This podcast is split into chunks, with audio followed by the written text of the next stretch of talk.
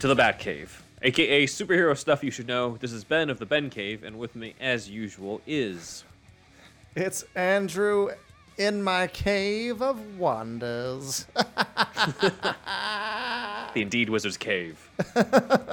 Indeed. Last week, we ranked all the Bat Caves in live action film and TV, and this week, we're actually going to go into one of our favorite topics unmade shit. Specifically, the unmade Bat Unma- Unmade shit. That's what we do Nope. here. Indeed. The ones that you didn't get to see on film and TV. So, like we talked about last time, the 1943 serial The Batman was the first time we got the formal name of the Bat's Cave, but what happened afterwards? What about the Bat Caves we never got to see? And we have some concept art stuff for the uh, visuals in the video, uh, but a lot of the stuff is stuff that only exists in script form. So it's still going to be very oral, uh, oral, I should say, friendly Oral. oral and oral friendly, I guess, for uh, for everybody. So That's another Kevin Smith gym. yes, Fucking give give you oral. yes. So let's go into it. So the 1940 serials don't have any unmade concept art to go over. So let's go into the 1966 film. The Batcave, uh, as we went over it last week, last week, was basically one of the iconic Batcaves that people saw, but it didn't always look like that. So let's take a look at this. In the auditions for the 1966 series, they not only had different costumes, as we could see with Batman, because we talked about that in the unmade Batsuits, but they also had their own makeshift Batcave just for this. So, as you can see, it's a lot smaller than it would look like in the series. You can actually see it even better on the images on the right for uh, the actors who didn't get the part, which is Lyle Waggoner and Peter Dale. Uh, and you see it's kind of a, it's a smaller place. You see actual stalactites, stalagmites. Uh, you see kind of the beginnings of the Bat computer from the '60s show. But uh, yeah, it's a little bit of a darker version of uh, the of the Dozier verse that uh, we didn't really get to see. Maybe you could say it's an early version of the Batcave before it expands into what we'd end up seeing in the TV show. But I thought this was worth checking out. It's cool. I mean, it's like a dark, dark Batman '66. So Yeah, that's that's interesting in and of itself. I mean, again, if they kind of updated the computers and did something kind of like this for the next Reeves film, that'd be awesome. Actually, yeah, that's true. You know, even if it's kind of a small room, it's still kind of cool though, you know? Yeah, yeah. Yeah. Uh, we are reacting, or will have reacted by the time this is react, uh, into more of this in terms of the auditions in our $10 tier live show on Batman auditions and Batman screen tests. So uh, Andrew and I are actually going to watch this, the footage that exists of these auditions live, uh, along with a few fans and stuff. It'll already have been done by the time this comes out. But uh, you know, check that out if you're a part of it, and if you join the ten dollar tier, you can sort of retroactively watch it in uh, you know in all of our backlog. So you can still check out that episode later. Moving on then. So uh, after the 1960s show, we have the Batcave from Michael Uslan's Return of the Batman, which we've hinted at before in terms of the script treatment. I can't go too much into details on it. We have not done a deep dive, a formal deep dive into it, but it does basically have some of the formal stuff that you would expect from the Batcave at the time. Batman himself references original stories there, including the um, pretty much the penny plunderers for the giant penny, which is where the giant penny comes from, as you can see here from the 1940s, uh, and Dinosaur Island, which has the T Rex, which is uh, I guess Batman's using a bow and arrow against that that T Rex in this. Maybe he should use a gun in this instance. I mean, I refuse to use guns. I mean, it's not Robin's just humans. dead right here on the bottom here. I mean, the gun rules should apply to humans. I think. Like, this is kind of a fu- interesting topic, but yeah. Yeah, yeah, I can see that definitely. Uh, but yeah, if we if we go back to basically He like pulls out an Uzi. He's like, I've been waiting for this moment. Fucking dinosaurs. not humans. Yes, not humans. Still okay. It is described as a multi-chambered, huge subterranean fortress filled with eerie stalactites and stalagmites that are a bit frightening. This should be a starkly visual, wondrous set. We're looking now at the Dick Sprang sort of diagram for the Batcave. This shit's cool. so fun. Like Mm-hmm. it's just so like like we talked about when um we talked about Freakazoid really quick, but toyetic. Mhm. Like everything's just so toyetic here. You could just make everything a toy. yeah, It's like very everybody, bright, simple every kid, colors. yeah. Yeah. you can create your own Batcave. You know, you can pick and choose Yeah. and stuff, or you can be like me and be an adult and get a toy T Rex and a giant penny and a Joker card. So Why not? I'm a grown man. I do what I want. I mean, that's how uh, it is. That's our generation, man. You know, like our Yep. parents' generation weren't doing this too much, No, but our not so. Mm-hmm. generation totally is. You know, So they do they do have the Hall of Trophies in this script, and it does describe that there is the giant penny, the quote unquote full scale mechanical dinosaur, and a trick jail cell. Now, what is this jail cell? Uh, this seems to replace the giant Joker card, at least in the script, but this is actually from the comics. So in the comics, Joker had a trick jail cell where when Batman and Robin stepped on it, it would the basically the, the ground would switch so that Joker would be on the outside of the bars and Batman and Robin would now be behind the bars, as you can see here. So that actually makes it into used in the script here. So that's Oh, kind of cool. Uh, Batcave is also said to have three chambers computers and crime fi- files, a laboratory, a boat dock, and garage area. And uh, while I won't get too detailed into it because we'll save it for another episode, there actually is an action sequence involving the mechanical T Rex inside the Batcave in the script.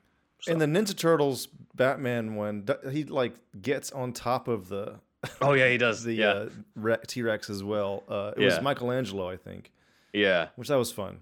That's cool. That's cool. But yeah, it is it is a robot dinosaur. It's not just a random thing that Bruce loves from childhood. It is actually a robotic dinosaur from Dinosaur Island, and it occasionally comes to life like it does here in the uh, comic Heart of Hush, art by Dustin Nguyen. So that's, pretty cool. Next, then, is the Tom Mankiewicz script, The Batman. No, not the one from 2022, but from 1982. So we've covered this a lot, but it did have one of the early versions of a Batcave, and the origins of it will sound very familiar to our listeners or viewers, even if you've never heard of our podcast before. It'll still sound familiar, and here's why. So, in the script, um, Bruce Wayne has always kind of been a scientific genius, even as a kid. Uh, he was able to build a hologram of himself and fool his father with it. And so later on, when he's having his standard moments of remembering his past and his childhood with his parents, he has the hologram on. But because it's been so long, the laser of the hologram ends up burning a hole into the Wayne Manor basement. And you hear, quote, a dull echoing thud as the plaster on the other side hits the bottom of an unseen cavernous space below. So Bruce wonders what's behind, like what's under the basement. What the hell's going on? So he uses his flashlight to peek and see, quote, an immense cavern that trails down and away from the blackness. A network of aged timbers intersect themselves, shoring up the side of the foundation.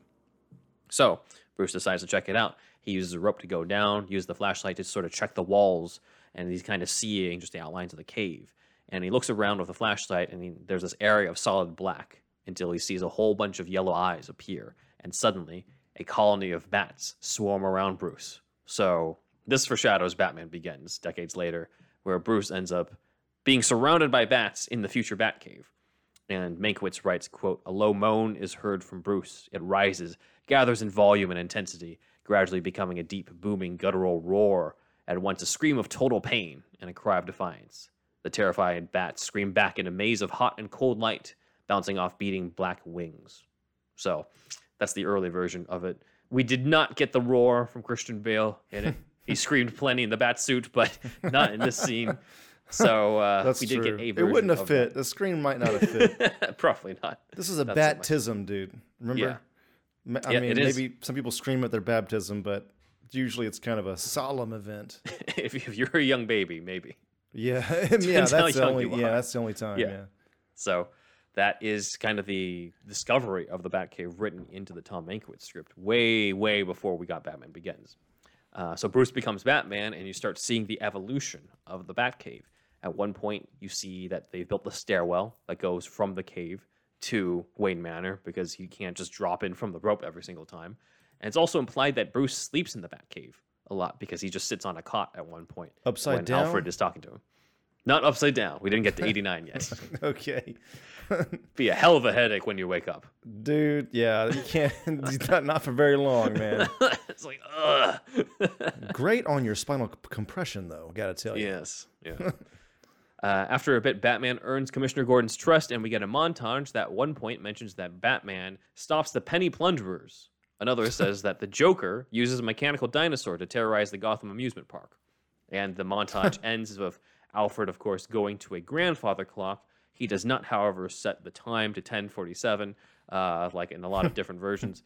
I don't think that was around at the time, but the grandfather clock was thanks to the serial. So it just says that he throws a switch behind the grandfather clock, which seems kind of precarious emergency wise, but you know, security wise, but whatever. And that's what opens up to the Batcave. Also worth noting later that in the script, Dick Grayson, Robin is in the script, discovers the Batcave through the grandfather clock, foreshadowing 45 year old Chris O'Donnell sliding through the silver closet to discover the Batcave in Batman Forever. So That's right. that's cool. Yeah. Uh, the Batcave is now described as a Gothic cavern walls, uh, as having Gothic cavern walls that are now spotless. The first section of the cave is filled with trophies, dominated by the huge mechanical Tyrannosaurus Rex. Next to it is the giant penny. Dozens of other trophies are arranged nearby. Camera pans.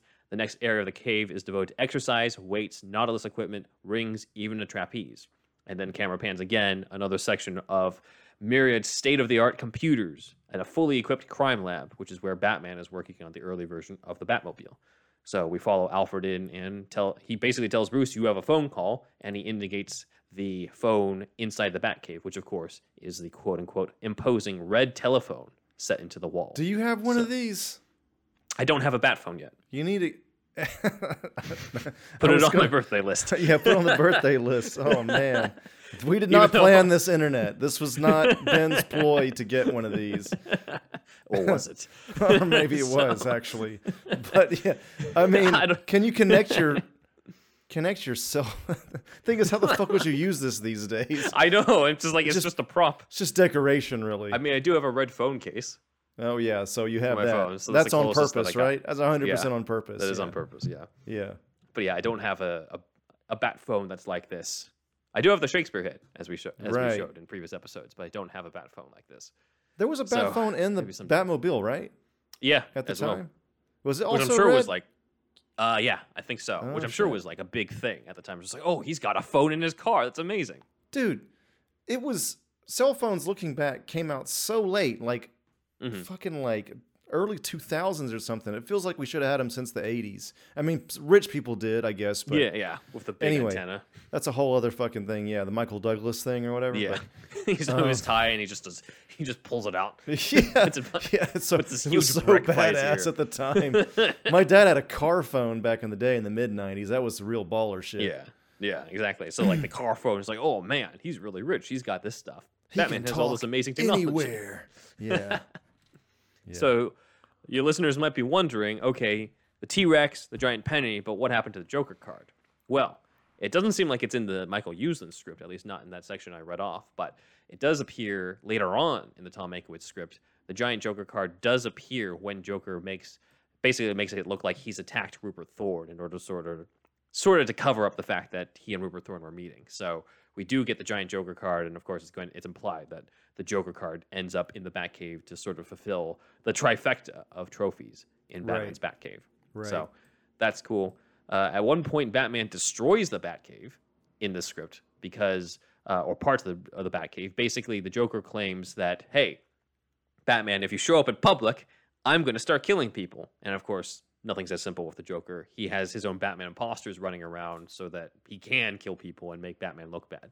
So Oh. Bruce, in his rage, takes the head of the Bat head battering ram from the Batmobile, which would have been in that version of the Batmobile, and he basically just uses it to destroy parts of the crime lab in uh, at one point in the script when he's just pissed off at Joker. So uh, that would have been an interesting thing to see. I don't think we've really seen much of Batman destroying parts of his own equipment in rage in the live action movies. I know it happened at one point in in BTAS, so uh, it makes sense that this would happen at some point. I mean, people are already so sensitive to Batman being too too emo or too uh like people th- thought some people thought Bale was a little bit too whiny, you know what I mean, when he was Bruce. So like a scene like this would have to be handled with some care t- in order to not make him seem too whiny or whatever. You know what I mean? Yeah, Lash out in anger a little bit too much, you know? I don't know. But, you know, it could work. I mean, people Yeah. love angry Batman, so pretty much. Yeah. yeah. It does look like we got something similar when I showed that like screenshot of what looks like a deleted scene of Pattinson like throwing over a bunch of file cabinets and stuff. So maybe we're going to have something like that in the Batman that they cut. Who knows? Oh, dude, R-rated version. Let's do it, Reeves. HBO Max. Yes. so next up is the Burton, Tim Burton, Julie Hickson treatment, written in 1985. We covered a lot of this in the Unmade Origins of Batman episode, so check that out. But we did get a training montage of Bruce where he sort of creates an early Batcave in the basement. So it says that he has an elaborate gym and trapeze set, highly evolved criminology and science labs, state of the art computers, processor and tracking systems, all embellished with Bruce's massive trophy collection and obvious precursors of the Batcave. I'm guessing trophy collection would mean in this case like gymnastics trophies, martial arts stuff, that type of stuff in this Right. case. Right, right, right. Um, it's also said the basement is sort of a secret basement. It's said to be accessible through a secret hidden panel behind a fake bookcase in the mansion's library. So already they're like playing off of like his own secret training area. Yeah, proto Yeah. proto cave. Yeah. Later, it says Bruce enters the now fully appointed Batcave via a secret entrance, a nearby barn located several hundred yards from the mansion, which has been connected to the Batcave by an underground tunnel. So, if you guys remember from last week, we covered this diagram that was done for the Batman dailies that featured this old disguised barn that kind of disguises the um, the way for the Batplane and the Batmobile to return back to the Batcave and stuff that's close by the Wayne Manor. So Burton and Hickson were going by the really old old comics on this script. Yeah. This is cool. Kind of cool, I- though. Yeah. I, I do like this. I mean, this this is the kind of thing that really captures kids' imaginations. I think. Yeah, I can You see know? that. Yeah, Yeah. like imagine if you had all that stuff. Yeah, just imagining the layout, uh, and like, I don't know. It's like something that you would kind of make a makeshift version with Legos too. I feel like.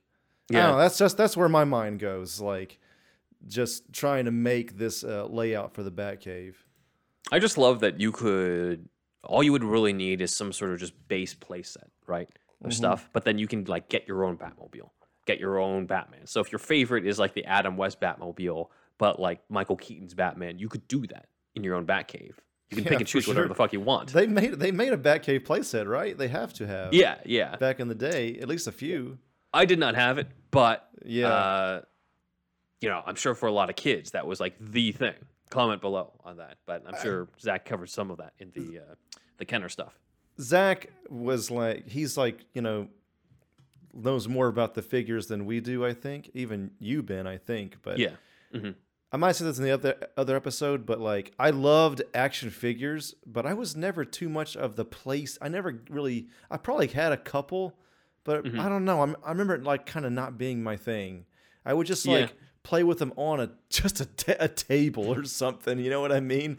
Like even with the play sets like over there, like if my aunt got it for me or some shit. Like I don't know. Yeah, that's just how I was, man. Uh, but I mean the V figures and the vehicles I was into. Vehicles a little bit less so, Mm-hmm. but still like if it was a Batmobile, if it was a Power Ranger Zoid or Zord or something like you know, yeah. I was into that shit. But anyway, yeah, this is Yeah, this is I- cool though. If I had one place playset growing up, if I wanted one, I probably would have gone for a Batcave. Well, fuck know, yeah. I mean, yeah, I'm that's just- I don't have. I don't remember ever having one, but I probably should have. Honestly, You just had mainly figures, I take it. I mainly had figures too, and like Yeah. a couple Batmobiles, but that was it. Yeah, yeah, yeah. Yeah. So, uh, moving on, then we can also cover the Steve Englehart treatments. We covered this briefly last time, but it looks like Steve Englehart came up with the descent into mystery type sequence in a way Oh, because the that shows up in his early stuff. Yep. So it does have Batman driving Dick Grayson, and it says that he turns onto a half-hidden, one-lane pa- but paved road. 100 yards later, he wheels towards a copse of trees. So the whole forest entrance, that type of stuff. Uh, before he reaches them, the trees in the ground below then drop on a pivot, and a metal roadway slides into place. A hillside farther ahead opens for the Batmobile's entrance. Pretty cool. Again, Burton did this so well. It's God, it's almost as if the forest is alive. You know, Yeah. Mm-hmm. it's like uh, it, the forest is a character. You only see it a little bit in darkness, but uh, it's you know Burton just so good with the with the ambiance, right? It's it's yeah. Every time I see this and think about this sequence, it almost gives me goosebumps. Yeah, just, just. Mm-hmm. thinking about it, like yeah, it's just Burton Burton design or was the head of designing these woods, you know, and it's just great. I know It's we're talking about fucking bat caves right now. This is the outside of it, but still, this is the kind of the it's entrance to it. It's Yeah. related, yeah. It, it's hard to imagine it without it because it's Yeah. like you look at the you look at the other versions, you look at the '60s show, and you're just like, oh yeah, there's there's not a forest really there. It's just this, the it's the Bronson Cave, and he just comes out of it and just goes onto the road. But Which is in the Uh, middle of fucking Hollywood, man. yeah, That Yeah, fucking in, entrance and exit, like, if you if if you guys uh, listeners out there, if you ever visit LA, Mm-hmm. like it's really like right in the middle of the city, and you know it. It's interesting how they shot it for sure. yeah, definitely. Because like when you get to it, you're just like, this is the Batcave entrance. Like you could bear, like I'm surprised sometimes that they could fit the car in there. Yeah, yeah. when you actually yeah. go inside, you're just like, man, this would have been like I would have been worried driving out that you were just going to like basically get right up against the wall and base destroy the paint on the side. That's why Burt Ward was afraid on that first day of shooting. You know that that, that whole sure, story he always tells about, like Yeah, Batman as a stunt driver, but it's actually Burt Ward in the still car. Burt Ward. Yeah, yeah. And he's like, "Where's where's uh where's Adam?" And, and he's like, he waves over there from getting a coffee. Like literally, that's that's what happened apparently. I I also know that I think David Goyer and Chris Nolan used to do walks around the Bronson Cave when they were developing Batman Begins. That's is pretty, cool. man. Yeah. that's pretty cool. So uh, it's great. I wouldn't be surprised if Matt Reeves did some walks there too during his Oh, time for sure. brainstorming the Batman. For sure, it's right there. It's Yeah, it's right. It's right there, and of course he's a '60s Batman fan, so yeah, yeah, yeah. it would make sense. So the Batcave is said to contain exotic trophies of the Batman's le- legendary career, and Batman eventually ends up leading Dick Grayson up the stairwell up to the grandfather clock to reveal, "Hey, we're actually inside Wayne Manor, and I'm actually Bruce Wayne." Englehart also implies that Bruce spent his training and preparation down in the Batcave for several years, saying that Bruce, quote unquote, went underground. So that's an interesting take on it. Uh, Englehart changes the Batmobile and or the Batcave entrance in his second treatment It's something that isn't really close to what we saw in '89, but is close to something else that we've seen before. So it says that he is driving in the city with Dick Grayson riding shotgun, and he uses a remote control device to enter through a garage door and a ramp into an abandoned subway tunnel. Sound familiar? So, Mm, uh, right. similar, yeah, similar to what we got in The Batman from Matt Reeves, but also similar to what we got in the Batman animated series in 2004. So I guess if it's called The Batman, which is also the name for the Englehart script treatment, then Right. he's got some sort of entrance from the city into subway tunnels towards his headquarters. So I think Looks that's like we got cool some connection. pollution in Gotham, man. We got fucking green sky. Yeah, this is the uh, Jeff Matsuda designed version of the Batman series, which feels like it's gotten a resurgence online. I've not seen so much love for it until recently. There's a lot of people, and maybe it's just the people we follow on Twitter. There's a lot of fans of this cartoon who find it to be like this is one of the best ones, or in, and some even saying it's a better Batman cartoon than Batman the animated series. it is underrated. people accepting Batman and Robin these days really Mm-hmm. is a sign of you just give something a little time. Yeah, people will love it. Like I see this with Man of Steel all the time. Like Mm-hmm. there was so much hate for that movie, and now maybe it's just the fucking algorithm or something that's just that knows I like the movie maybe or something. it probably is that, but still, it's just kind of surprising how there's just a lot of people that really do like Man of Steel now. It seems like.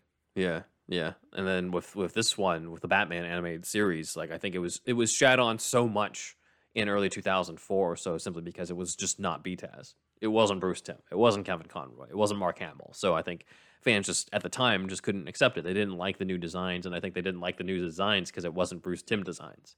I think You there's gotta certain, strike out on your own, man. Like you said, you gotta Yeah, have a take. Yeah, you have to have Yeah. a take, and they certainly had a take. You can agree or disagree, but this is, you know, this is where we got your uh, your favorite Norwegian black metal Riddler yeah, out of this. honestly, dude, I want to see more of him. I mean, he's cool. Check out the show. I think I think you'll like his version of the Riddler. He that. starts burning churches and shit. Uh, oh man, It's a little too much for 2004 Kids Probably. WB. probably yeah. No, that, that's true. That's true.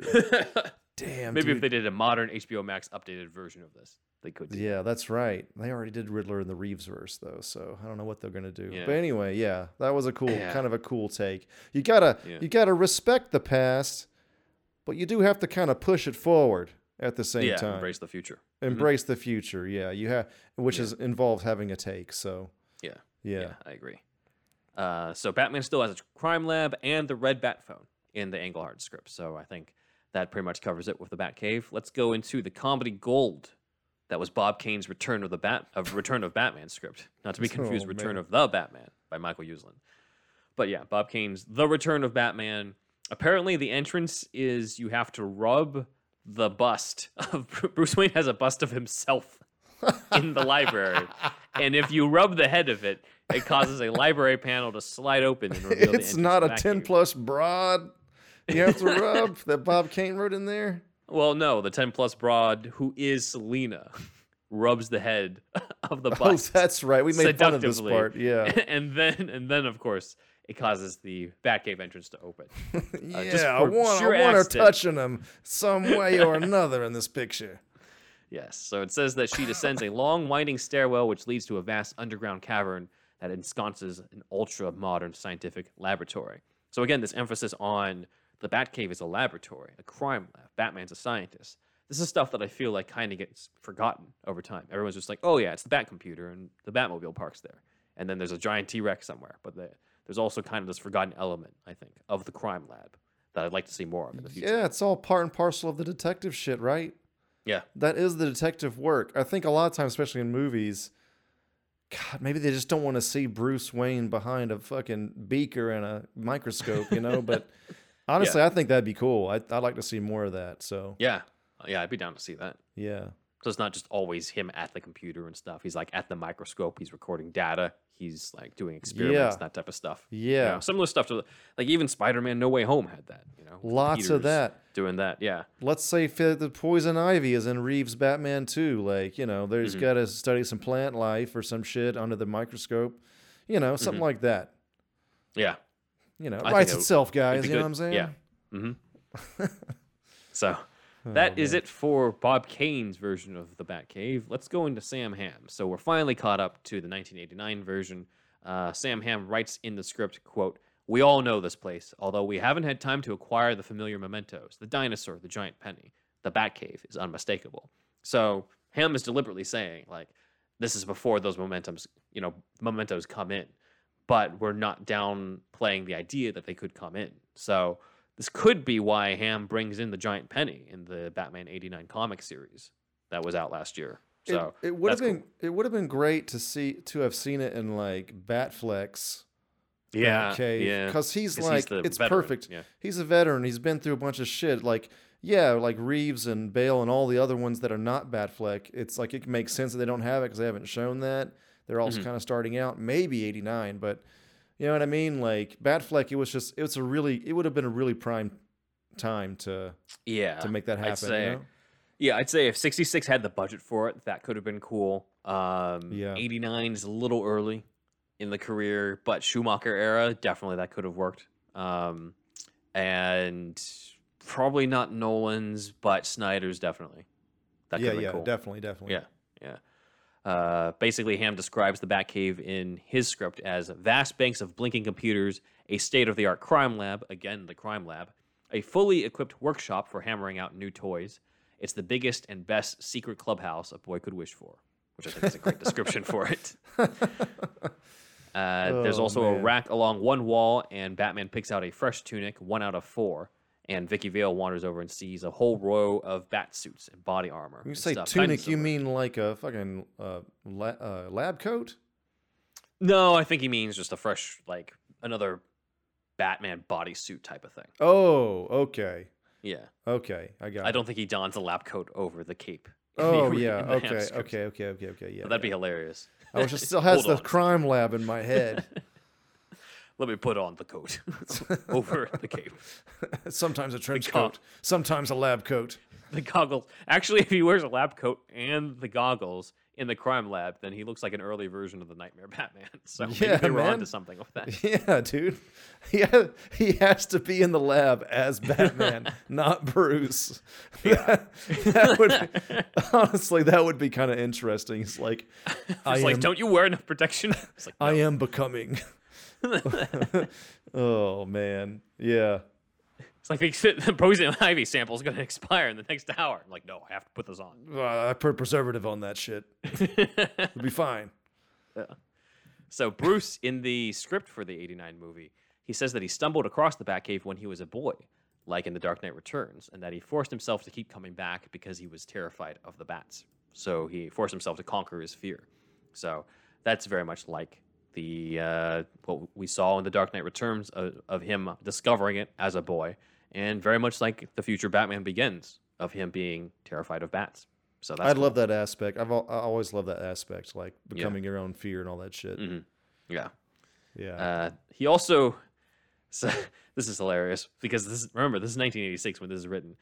Batman has a high-speed photo processing machine just to help Vicki Vale develop photos in this script.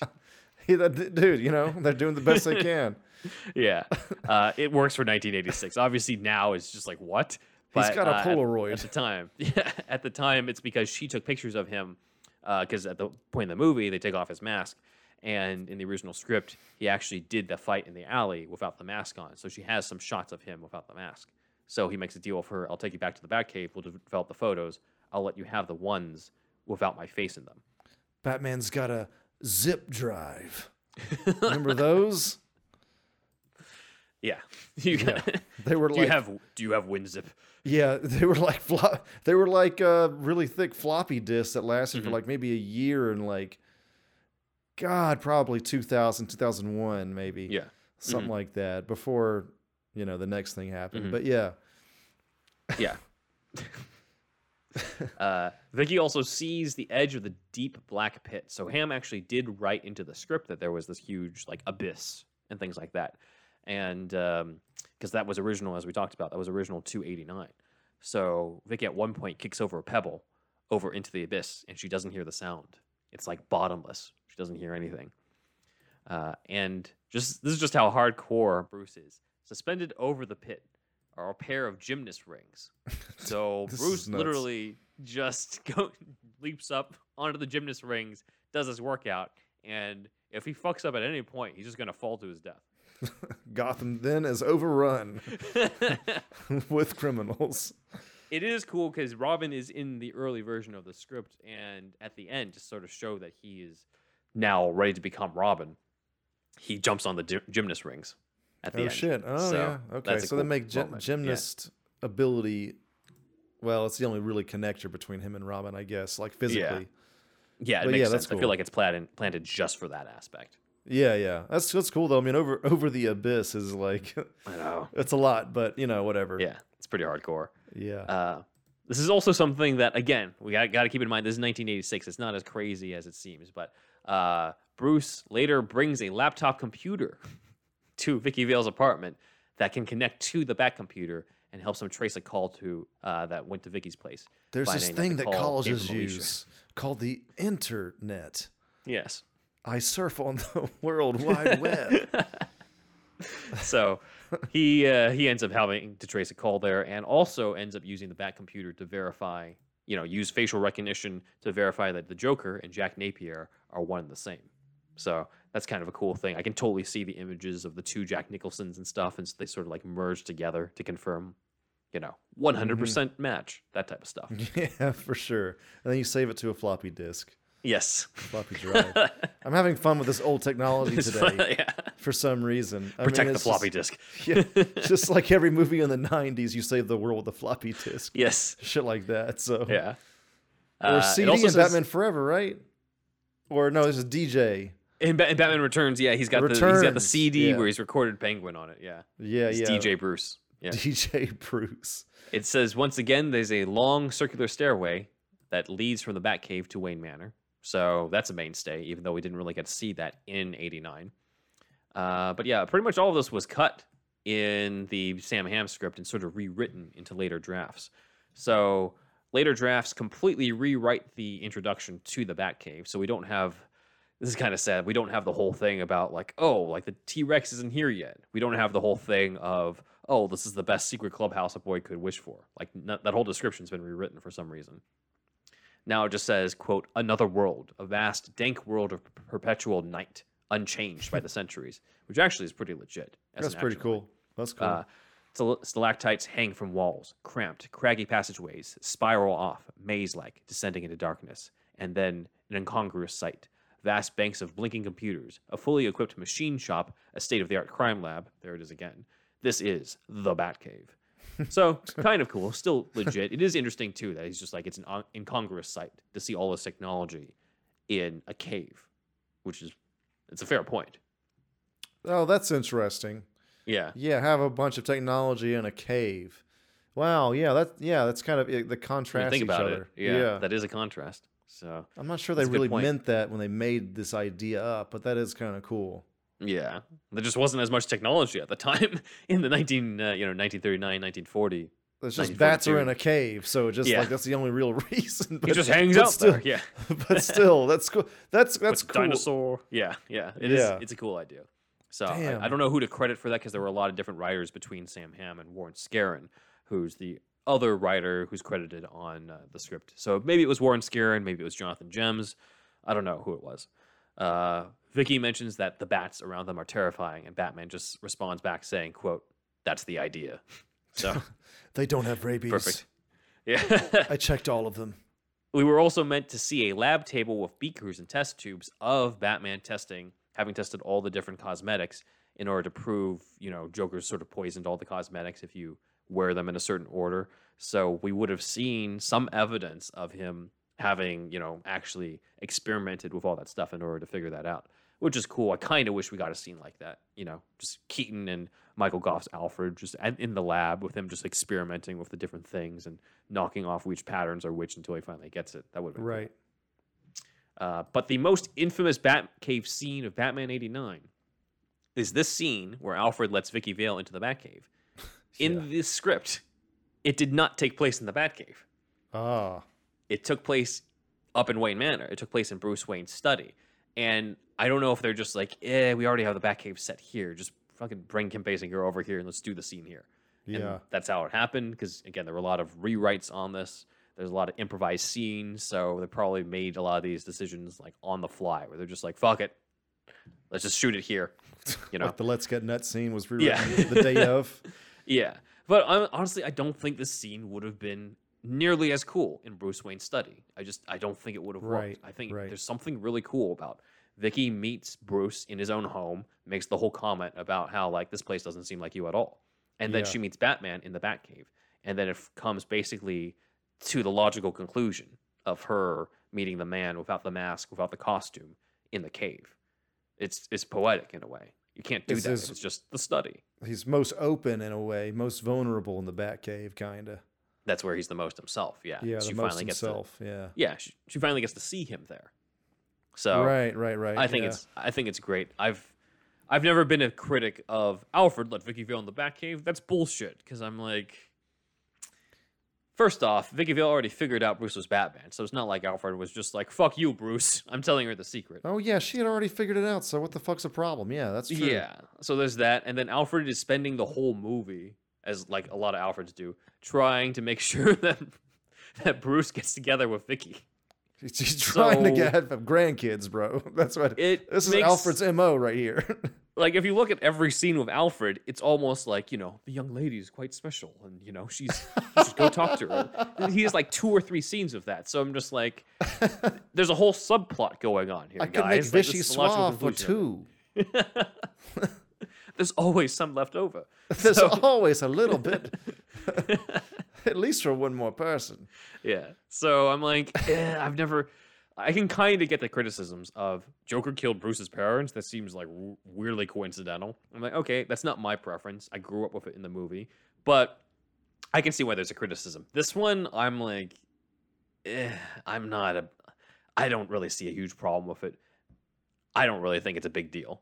Apparently, everyone lost their shit when this happened back in '89. Even Oh, Sam yeah. Hamm was just like, "I did not write it. Don't blame me." Because apparently he thought that was bullshit. He thought that Alfred should have been fired after that. But I'm just like, it fits the movie. It fits the Yeah. subplot going on with Vicki. it Fits the subplot going on with Alfred. And it's just like, look at the setting of the scene. It just it just fits. And also love the fact you can kind of see, you see the Batmobile in the background. After That's Vicki. true. Yeah. Oh yeah, it's true. I mean, yeah, if she are she already knows, then like Alfred really has done no wrong. As long as Alfred knows, she knows. Yeah. But we can Let just me show assume. you something. Yes. Yeah, yeah. I mean, but but yeah, it's uh, it's cool. It doesn't really bother me either. Yeah, yeah. Well, let us know what you guys think in the comments because I know that was a big. It's one of the controversies to '89, probably second or maybe third.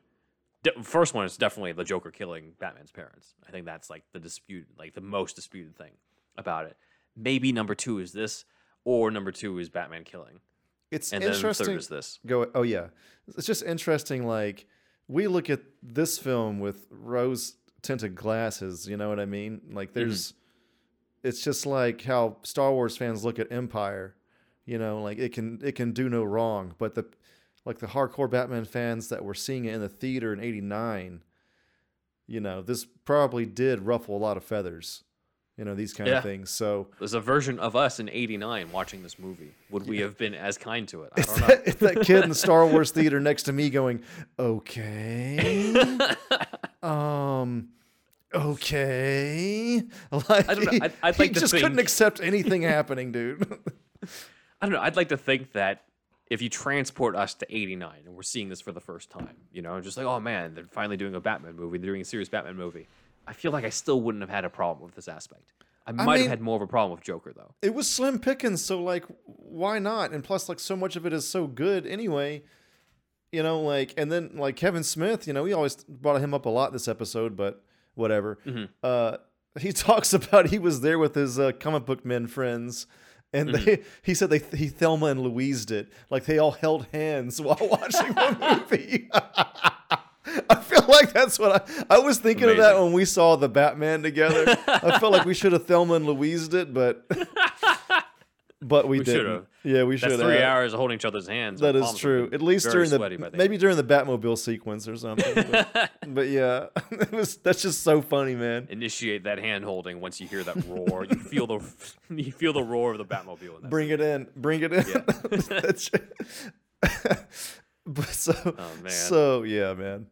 Yeah. So that is basically what covers the 89 Batcave, but we're going to cover a lot more unmade Batcaves. Batcaves we didn't get to see, including what Sam Hamm wrote as the entrance to this Batcave. And we're going to cover that after the break. It's time to tap in with the HyperX Quadcast S microphone. The stunning HyperX Quadcast S features dynamic, customizable RGB lighting, a convenient tap to mute sensor, and four selectable polar patterns, so it can broadcast crystal clear audio whether you're gaming, streaming, podcasting, or impressing your remote colleagues and classmates. So what are you waiting for? Join the Quad Squad and tap in today with the HyperX Quadcast S microphone. Come on in. What can I get you? Sure, I've heard of Hair of the Dogcast. They're that podcast about video games and beer. From the latest gaming headlines to diving deep into the games of yesterday to sampling and reviewing craft beer from all over the world, Hair of the Dogcast is here for the gamer and beer lover in all of us. Available weekly on the Greenlit Podcast Network. Take a time machine back to before the world went to hell around the year 2000. The 80s and 90s were so rad. The movies, the music, the TV, the games that's what I want to talk about. If you're cool enough, Join us and listen to Less Than 2000, because that's all we talk about. Adam and Chad live less than 2000. Lord have mercy, y'all. Do you like hounds? Do you enjoy pooches? Do you find yourself enjoying time spent with that of canines? Talking about dogs, y'all. As you might have heard, Superhero Stuff You Should Know has now teamed up with BarkBox. For every month, you get a box for your special canine Pooches. or hounds. That's right, one free extra month if you go to barkbox.com slash superhero stuff pod. Follow the link and you'll get a free extra month valued at $35 and valid for all multi-length plans. So get the BarkBox for your hound, for your pooch, for your canine. Your doggo will thank you. Support for Superhero Stuff You Should Know is brought to you by Manscaped, the best in men's below the waist grooming. Manscaped offers precision engineered tools for your family jewels.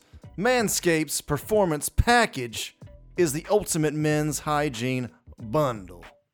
Join over 4 million men worldwide who trust Manscaped with this exclusive offer for you. 20% off and free worldwide shipping with the code Johnson's Ballsack. Yes, that's back for our longtime listeners. Johnson's Ballsack at manscaped.com. If my math is correct, you'll be serving 8 million balls. That's right. Now listen up, everyone. If you want the Bruce Wayne lifestyle, the billionaire playboy lifestyle, then you've gotta shave. And we're not talking about your face.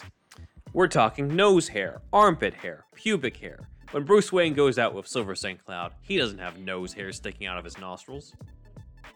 When he's working out in the cave, he doesn't have armpit hair sticking out under his sleeves. And after he's gone down on Catwoman, because yes, that's canon, and she's going down on him, Bruce doesn't have a huge forest of pubic hair to get in her teeth. He manscapes. And if you want to be like Bruce Wayne, then get Manscaped through us.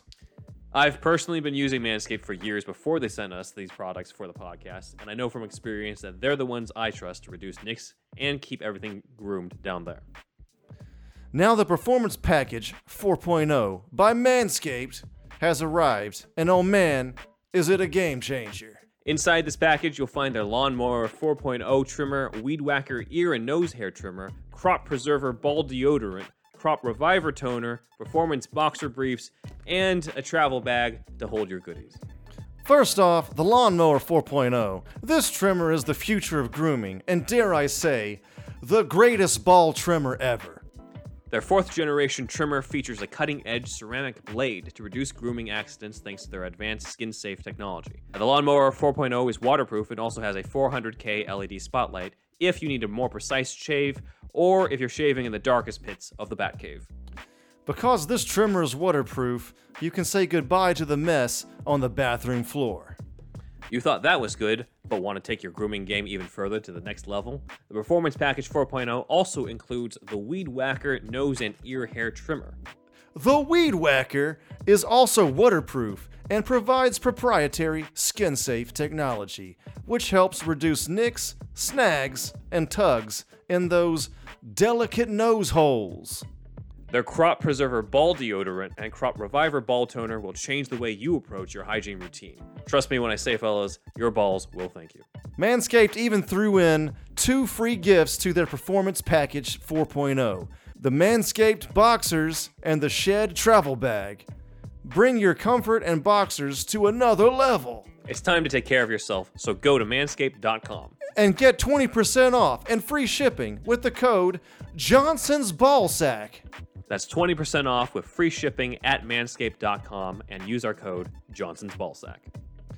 Unlock your confidence and always use the right tools for the job with Manscaped. Now back to the show.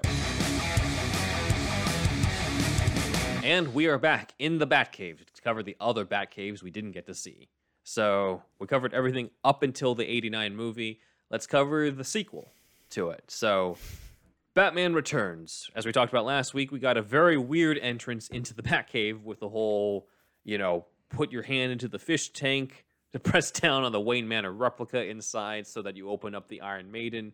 But as you pointed out, there's no fucking way anyone's accidentally going to do all that stuff. You could slip and fall and hit the goddamn Shakespeare head and be like, whoa, and then Yeah. fucking fall into the Batcave and the other one. I mean, I love that. I love the Shakespeare head, but like, but yeah, you're not gonna. No one's really gonna do that move, you know. So like, I Yeah, do. I understand that uh, thinking.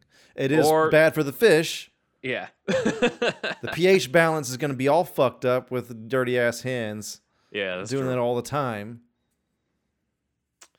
Maybe we should just take the stairs like Alfred did.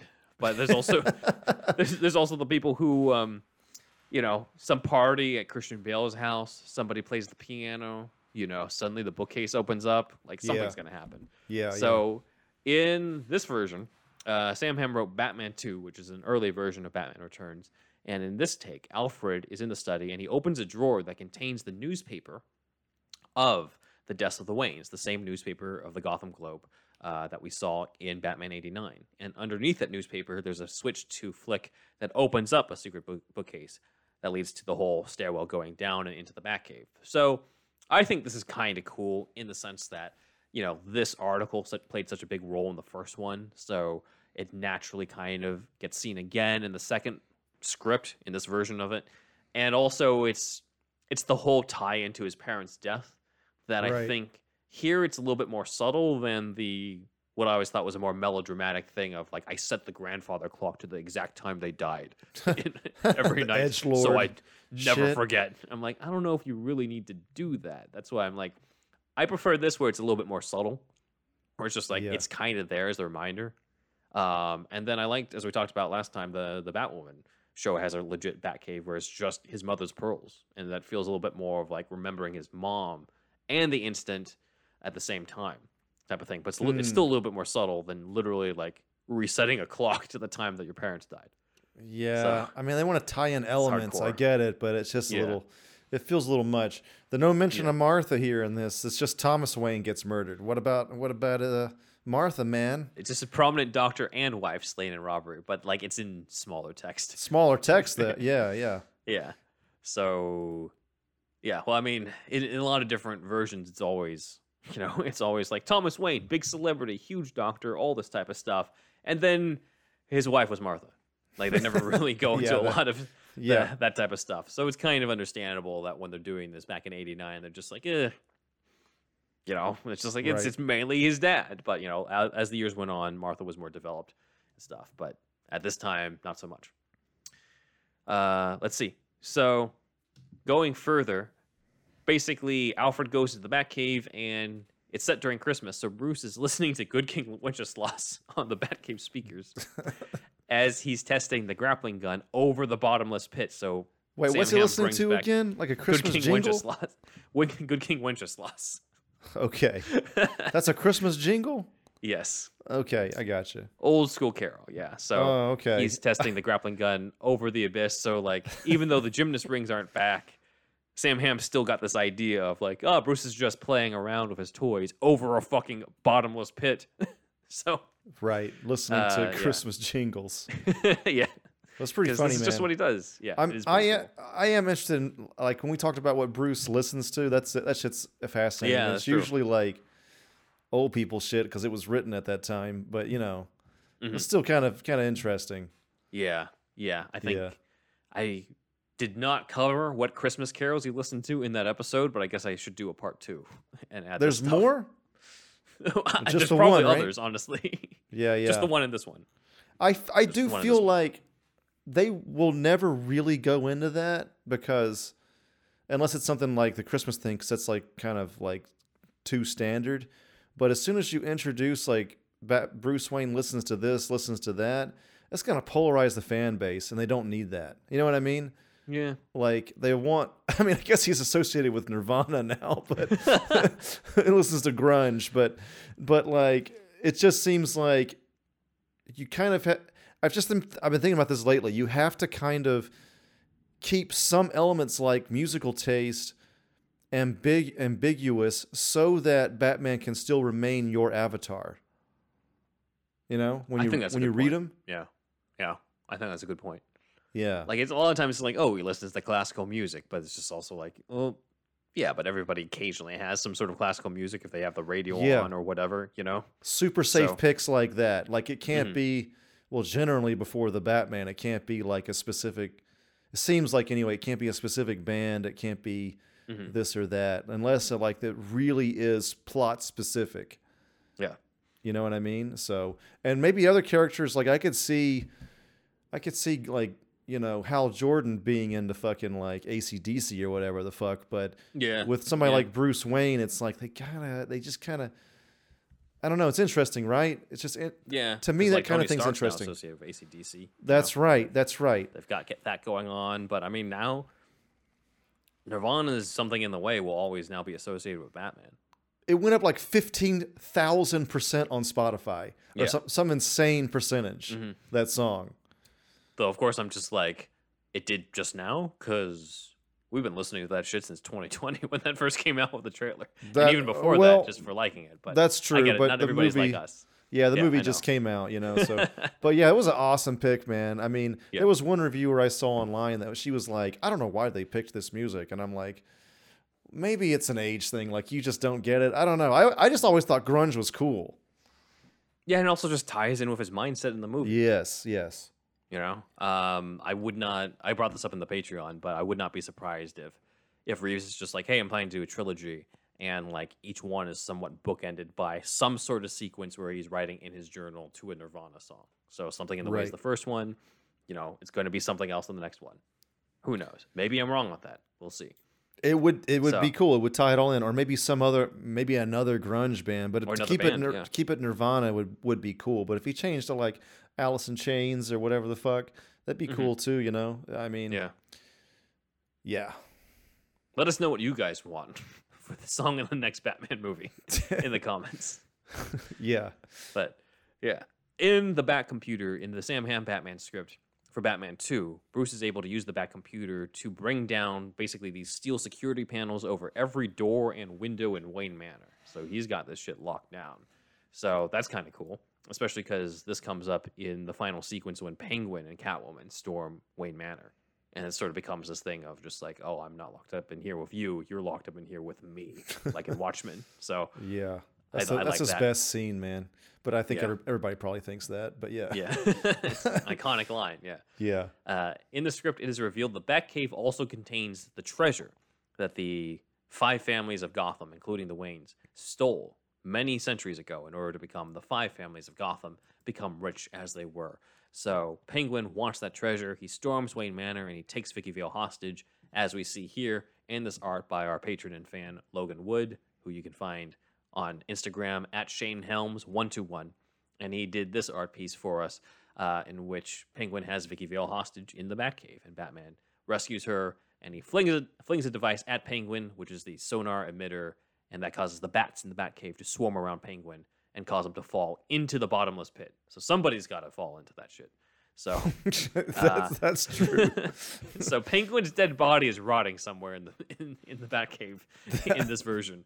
Just smelling up the whole fucking place. It's fine. It's all the way down there. It doesn't, Yeah. the smell doesn't true. reach up there. That's Yeah. true. So that's that's in the Sam Hamm version, but we never got to see that version come to life. Instead, Daniel Waters was hired. He did a whole new take, and we covered a little bit of this in our concept art episode of Batman Returns. We have concept art here. We would have seen this looks pretty close, but it looks like we would have seen even more monitors, even more computers in uh, the Bat computer. But it looks like they toned this down for the final film. Uh, this is all again. This is all concept art from our uh, our friends at Batman: The Definitive History of the Dark Knight book. Andrew Farago, who's been on the show before, and Gina McIntyre. So check out that book. You can use our link to uh, sort of help us out on Amazon. So that's cool. In the uh, Daniel Waters script, it's not really that different in terms of the Batcave specific stuff, but it does show Bruce making shit in the Batcave. So in the movie, he is tinkering with the Batmobile because it turned into the Bat missile at one point, but it also has a scene that was cut where Bruce makes the napalm that he uses to burn Catwoman's shoulder later in the movie. Oh, so that's that cool. would have been planted a little, a little earlier in the original script. is cool. Right. So next, we dive into the Schumacher Batcaves. So, according to our interview with Janet and Lee Batchler, one of my favorite tidbits from that episode, outside of them like basically clarifying the truth of all the whole, you know, the development of Batman Forever, but they did bring up that they had the Easter egg of the giant penny in one of their drafts. They were going to have the giant penny Yeah. in the Schumacher movie. It would have made it- a lot of sense in forever. Yeah. it fits. You know, you've got it's an established Batman, and things are going a little lighter. You know, Yeah, a little bit sure. more towards the Silver Age stuff. So it makes sense that you would have. You know, Schumacher's the one who could have gotten away with like the giant Joker card and the T Rex and the penny. Like it's just it fits that world so much. yeah. For some reason, they didn't think so, so they they didn't do it. Um, unfortunately, instead, uh, we had I don't know Batman Forever. The original take was very Batcave specific. So in one of the early scenes, we would have seen Bruce instead of fi- you know finding the cave at the funeral, he would have found it after chasing a rabbit before his parents were killed and falling into a cave, which is exactly what happened in The Dark Knight Returns. The Batchlers had clearly read this comic. They ended up sort of adapting this scene where Bruce chases after the rabbit, falls into the cave, discovers the cave, sees the giant bat coming towards him, and he would end up quoting The Dark Knight Returns, actually, to Chase Meridian, talking about, you know, quote, surely the fiercest survivor, the purest warrior, glaring, hating, claiming me as his own. That's all Frank Miller's dialogue. That's know. cool. So I I really think that's cool. I'm not really sure if I can picture Val Kilmer saying that to Nicole Kidman in the final movie, but there was a lot there were a lot of rewrites uh, and casting changes, of course, as as uh, our listeners know. That was originally written for Michael Keaton anyway. Uh, but even Right. then, I'm just like, uh, I don't know if that really fits that movie. But uh, anyway, they did preserve the forest road in Batman Forever in terms of the the lead up into the Batcave because you can see it when he comes out in the Batmobile. Right, right, so right. that is there in the script. It's specified that it is guarded by a holograph of trees. So instead of the cave entrance, it's like a hologram of different trees in front of it or something like that. Oh, so okay, a little tech um, upgrade there. yeah, a little bit. Yeah. There's also a deleted scene that takes place in the crime lab. So there's actually a crime lab in the Batman Forever Batcave. We just never really saw much of it in the final film, but there was going to be a scene, and they definitely filmed it because we got this image on the trading cards, and it's Val Kilmer's Bruce with Michael Gough's Alfred trying to you know, study the box, the device that Riddler was sort of creating and spreading around town with Nigmatech. Right. And in the script, Alfred opens it, and the entire, like all the interior mechanisms just end up disintegrating, vaporizing. So he can't examine it. He can't see anything on it. So Nigma has thought that shit through in this version. Kind of cool. Kind of Yeah, cool. I would have cool. loved this. yeah, You know, this a little is bit more of great. the detective aspect. Yeah. Oh man, release the Schumacher cut. Right. Indeed. Yes. Yeah. If it has this, I'd love to see this scene. I really would. This has never been in any kind of fan edit, right? No, because? I've never seen it. I've never seen it. It was not included in the 2005 home release. Man, you know, yeah, it's true. You know, with um, God, with Schumacher being gone now, it's really tough because it's like, what creative Yeah. decisions do you make in the edit- editing room? Who, I mean, is the editor for this still alive? Like, maybe, I mean, uh, definitely, if that person's still alive, then they got to do a it. A lot of fans think it should go to Akiva Goldsman because he did the final Mm. rewrite on the script. And He's still Ah. around, so right. it, it'd be cool.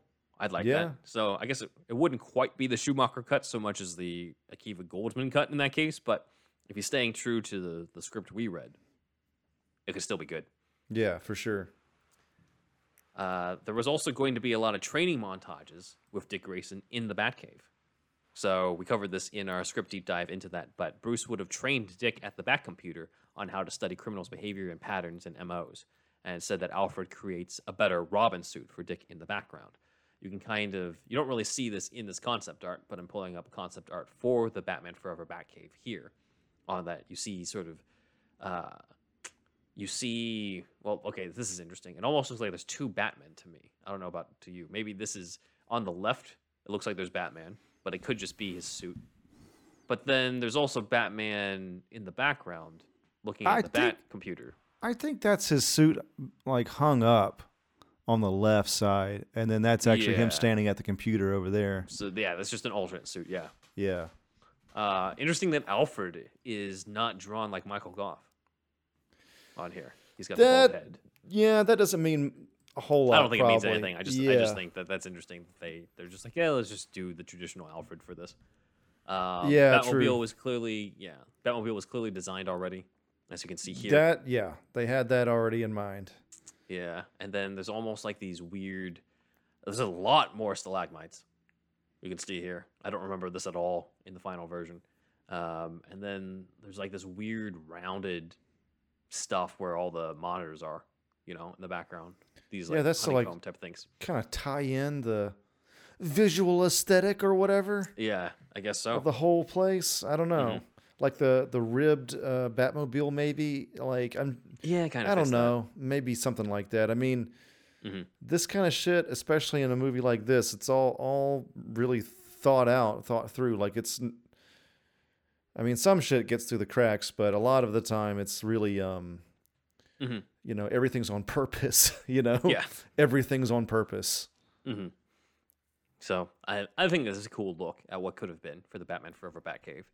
Uh, so Bruce would have had this whole training montage with Dick there. He would have shown Dick how to load a utility belt, and Dick's like, "What about the guns and holsters?" And Bruce is like, "We don't use guns." And then there Ah. would have been like a whole like them training in martial arts in the Batcave. It would have been really cool. if they did that. I think it was all awesome. cut.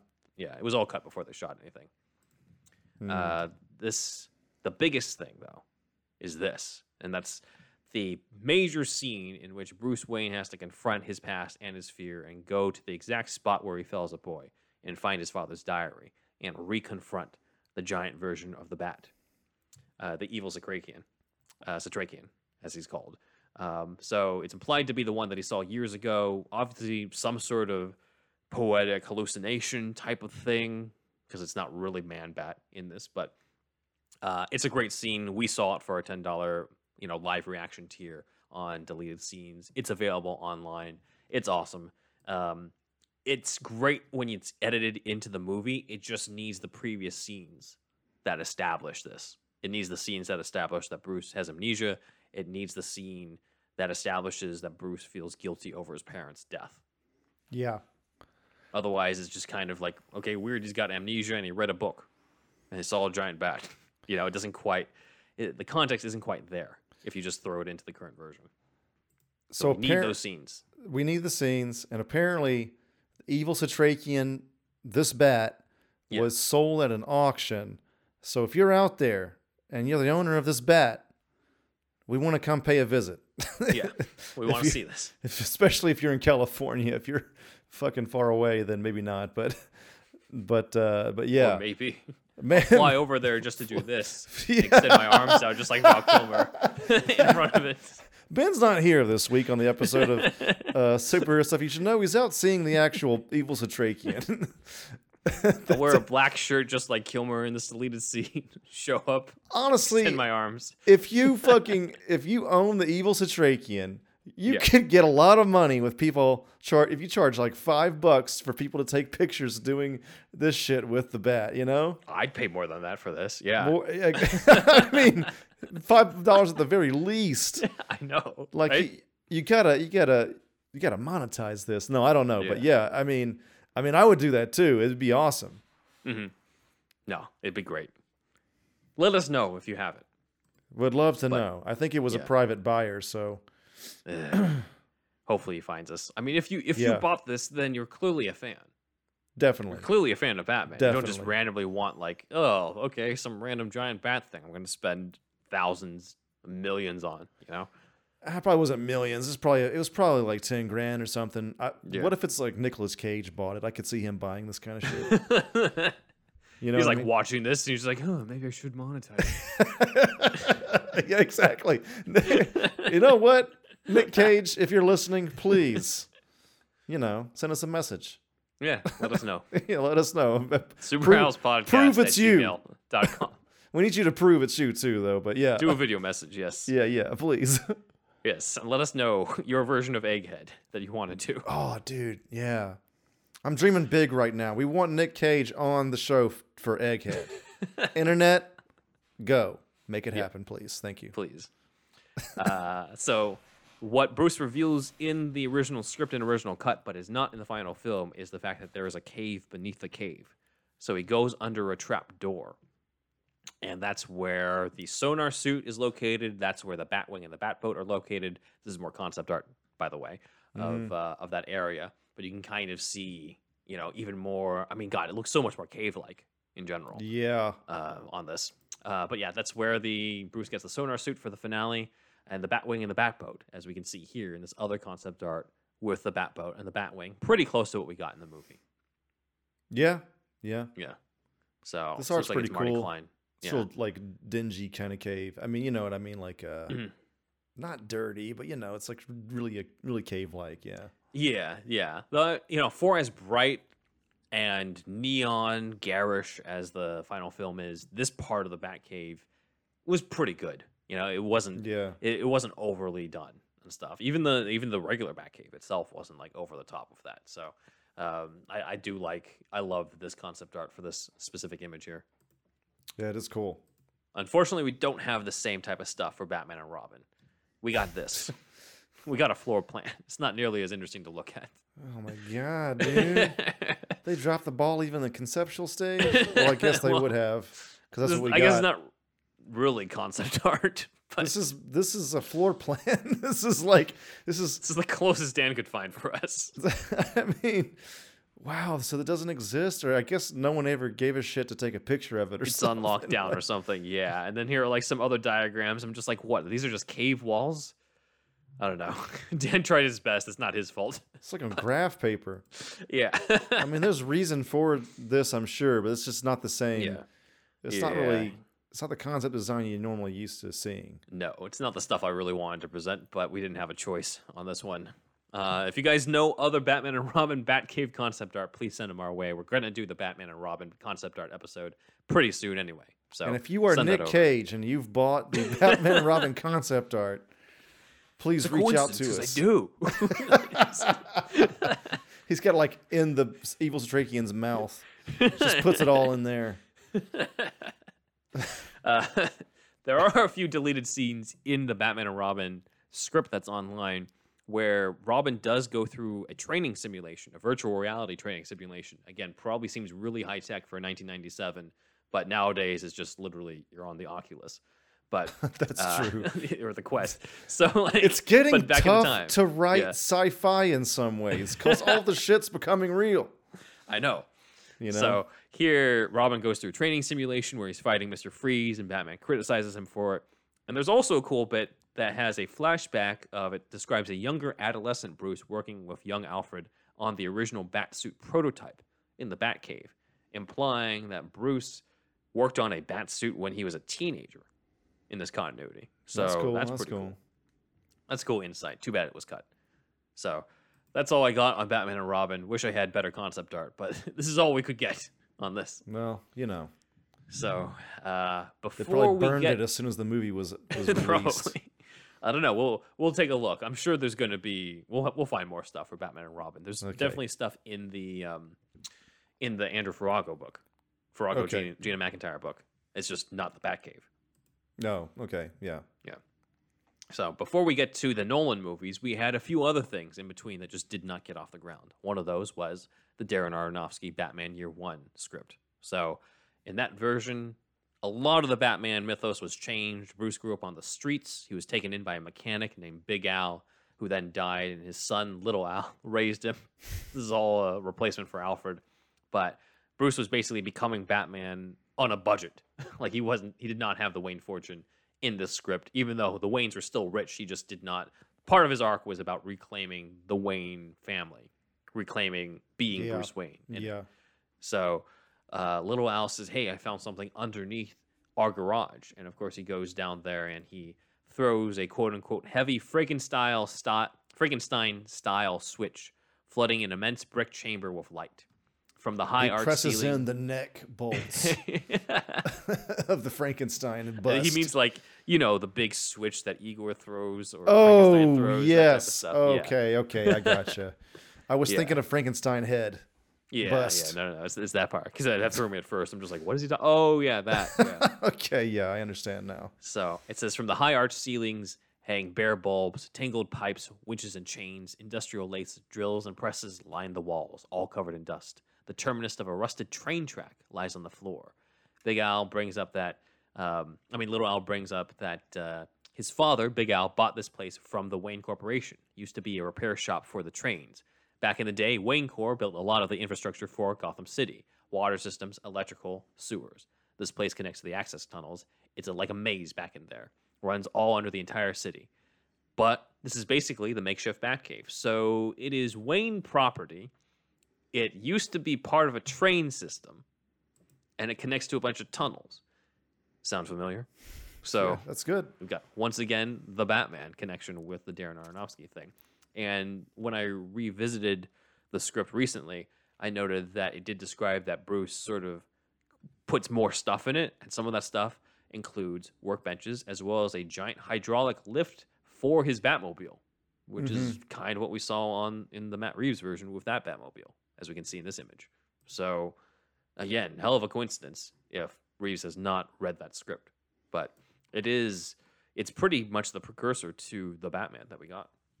That script. You think uh you think he took a trophy uh in this movie?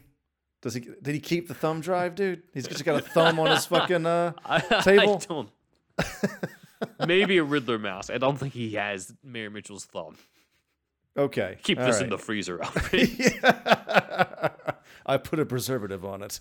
It'll be fine. you can put it next to the ice cream. Yeah. but- oh man. Yeah, I mean, if we're gonna have a Batman in a, in a new universe that collects trophies, then it would make sense that he collects even from this Riddler. What that would be, I don't fucking know. Maybe a Riddler mask. That's what I'm thinking. I guess so. anything. Yeah. Would that be weird? Because he unmasked. Maybe something from Selina. Yeah, or Yeah. or maybe he. If if I were to write him collecting the Riddler mask, it would have been that guy's Riddler mask from the end to remind him what not Yeah. to become. that does make vengeance thing. sense. That does Yeah. make sense. Yeah, Yeah. Yeah. Yeah. that's. I don't want to become that. That's you know that mask that hangs in the Batcave from the first guy I took down. He should put That's that mask on the uh, Shakespeare head. no, I'm just kidding. But it's, it's uh, yeah, yeah. That dude. Now, now that's all I want to see. I mean, Yeah. not all, but you know, like that. Yeah. I, I think now, now that we've thought of this, I really this has to be in the next one. I'm going to be upset if it's not. Yeah. Yeah. Oh man. we need Nirvana as Bruce is coming back to Wayne Manor through the, I mean, the Wayne Tower through the flooded Gotham, uh, and writing in his journal. And we need that Riddler mask. Maybe you- not on the Shakespeare head, but. Yeah, right. Exactly right. I know you already called it out, but I'll call it out again. And more specifically, what Nirvana song should be in the next one? That's what I want to know. Ben, you said "Come as You Are" before. Yeah, though I think maybe they won't just because it's been used so much in other stuff. That's So it's a know, little bit too Defenders, Captain recognizable. Marvel. Yeah, maybe. Um, I mean, he literally says, "I don't have a gun" in the lyrics. It's kind of too perfect, you know. Yeah, yeah. Um, uh, it's tough, what man. else could there be? Yeah, It's tough. I don't know. Uh, I think it just depends on what the theme is. "Come as You Are" is like to me their second biggest hit after Yeah, "Smells Like Teen it's like Teen Spirit." Spirit. Number Yeah. one, of course. Then "Come as You Are." I don't know what three would be, but you know, it's all all off of Nevermind. Um, but yeah, I don't know. I guess I have to fit the script. You know, Yeah, they could go even further. Like, what was that other album? Like Lithium or or Bleach? There's- Bleach. The if in you want to go way back, yeah, Yeah, yeah, yeah. So Yeah. like, I don't know. We'll see. yeah. Who knows? In the meantime, let's talk about Bruce Wayne, the 1990s show that never got made. This is the banana Uh, one. This is the bananas, the bananas peel one, the banana slip. I'll never forget the banana script, dude.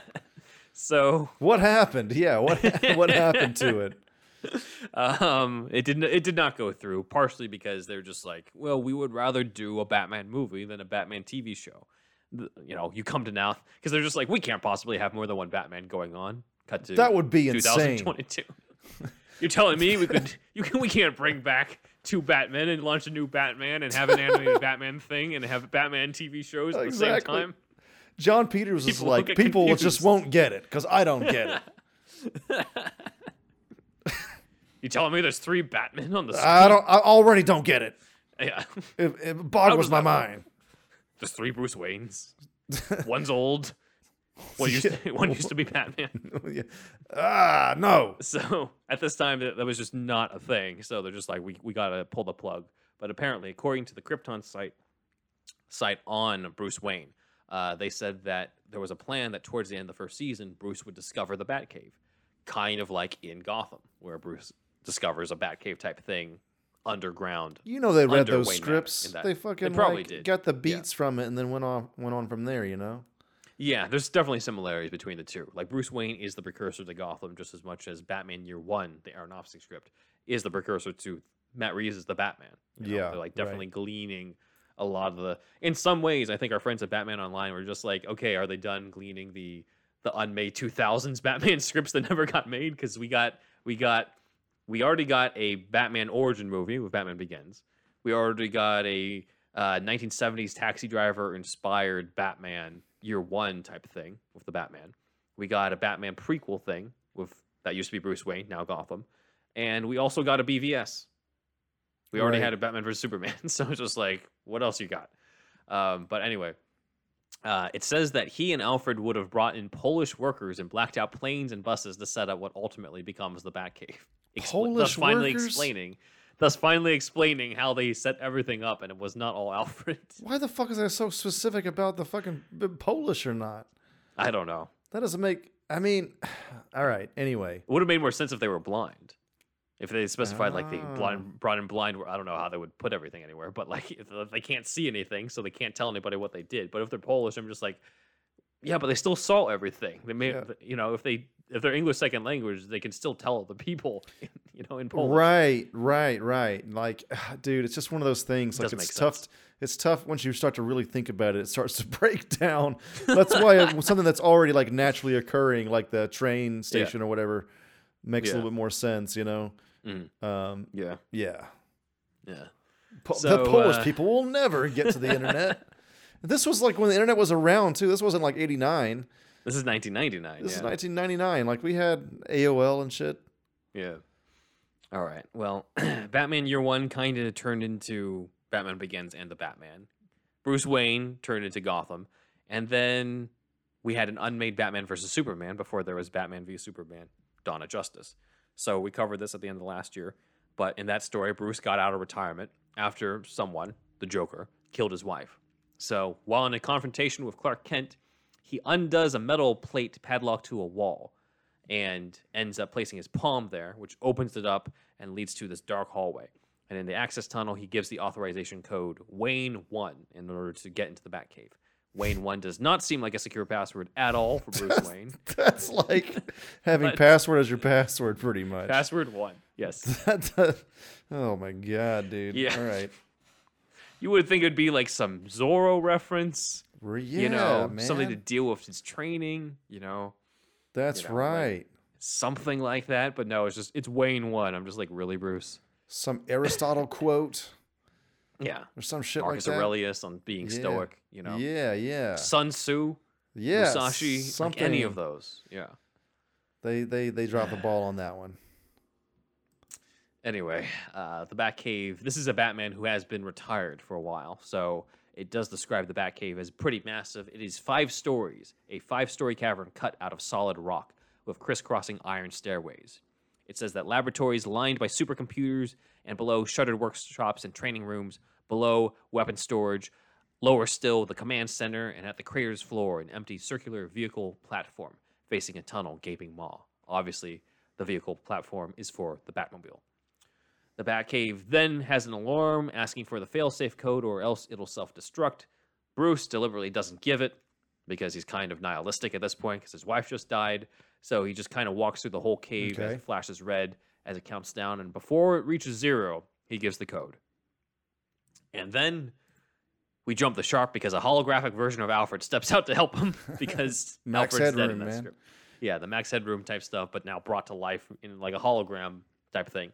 So holographic Alfred helps out Bruce. Bruce has a surveillance network with multiple monitors that look over street corners, offices, courtrooms, and even prison cells, including Lex Luthor's prison cell, which ends up playing a role in the plot later when he overhears a conversation that Lex has with Batman. I mean, with Superman. So he then goes to a steel door, punches a keypad where he sees the bat suit, quote, armored and jet black, awaiting resurrection. And then, like in the BVS movie that did get made, we get a shirtless Bruce CrossFit sequence. so in this version, he's not basically doing the CrossFit stuff, though. He is hanging on a set of gymnastic rings. There they are again. Uh, arms extended in an iron cross position, straining at the incredible agonizing exertion, mind gaining perfect focus. That's cool. Would have been cool. Not sure if I pictured 2002 Colin Farrell doing this because that's who it was supposed to be. Because again, he just seems way too young for a retired Batman in 2002. That's um, true. They would have aged him a little bit, maybe. Yeah, and we definitely would not have gotten him as Penguin if it was Is he- Batman and BVS. Did Batfleck do these fucking squats w- with one hand, or is he about to put his other I hand feel on it? like he, I feel like he's like he's finished with the rep, and then he's basically letting it go. So he's already let go of his left, and he's about to let go of his right to let the the weights drop. I gotcha. Okay, it looks like he's doing one-handed fucking squats here. Does not seem like a good idea. Yeah.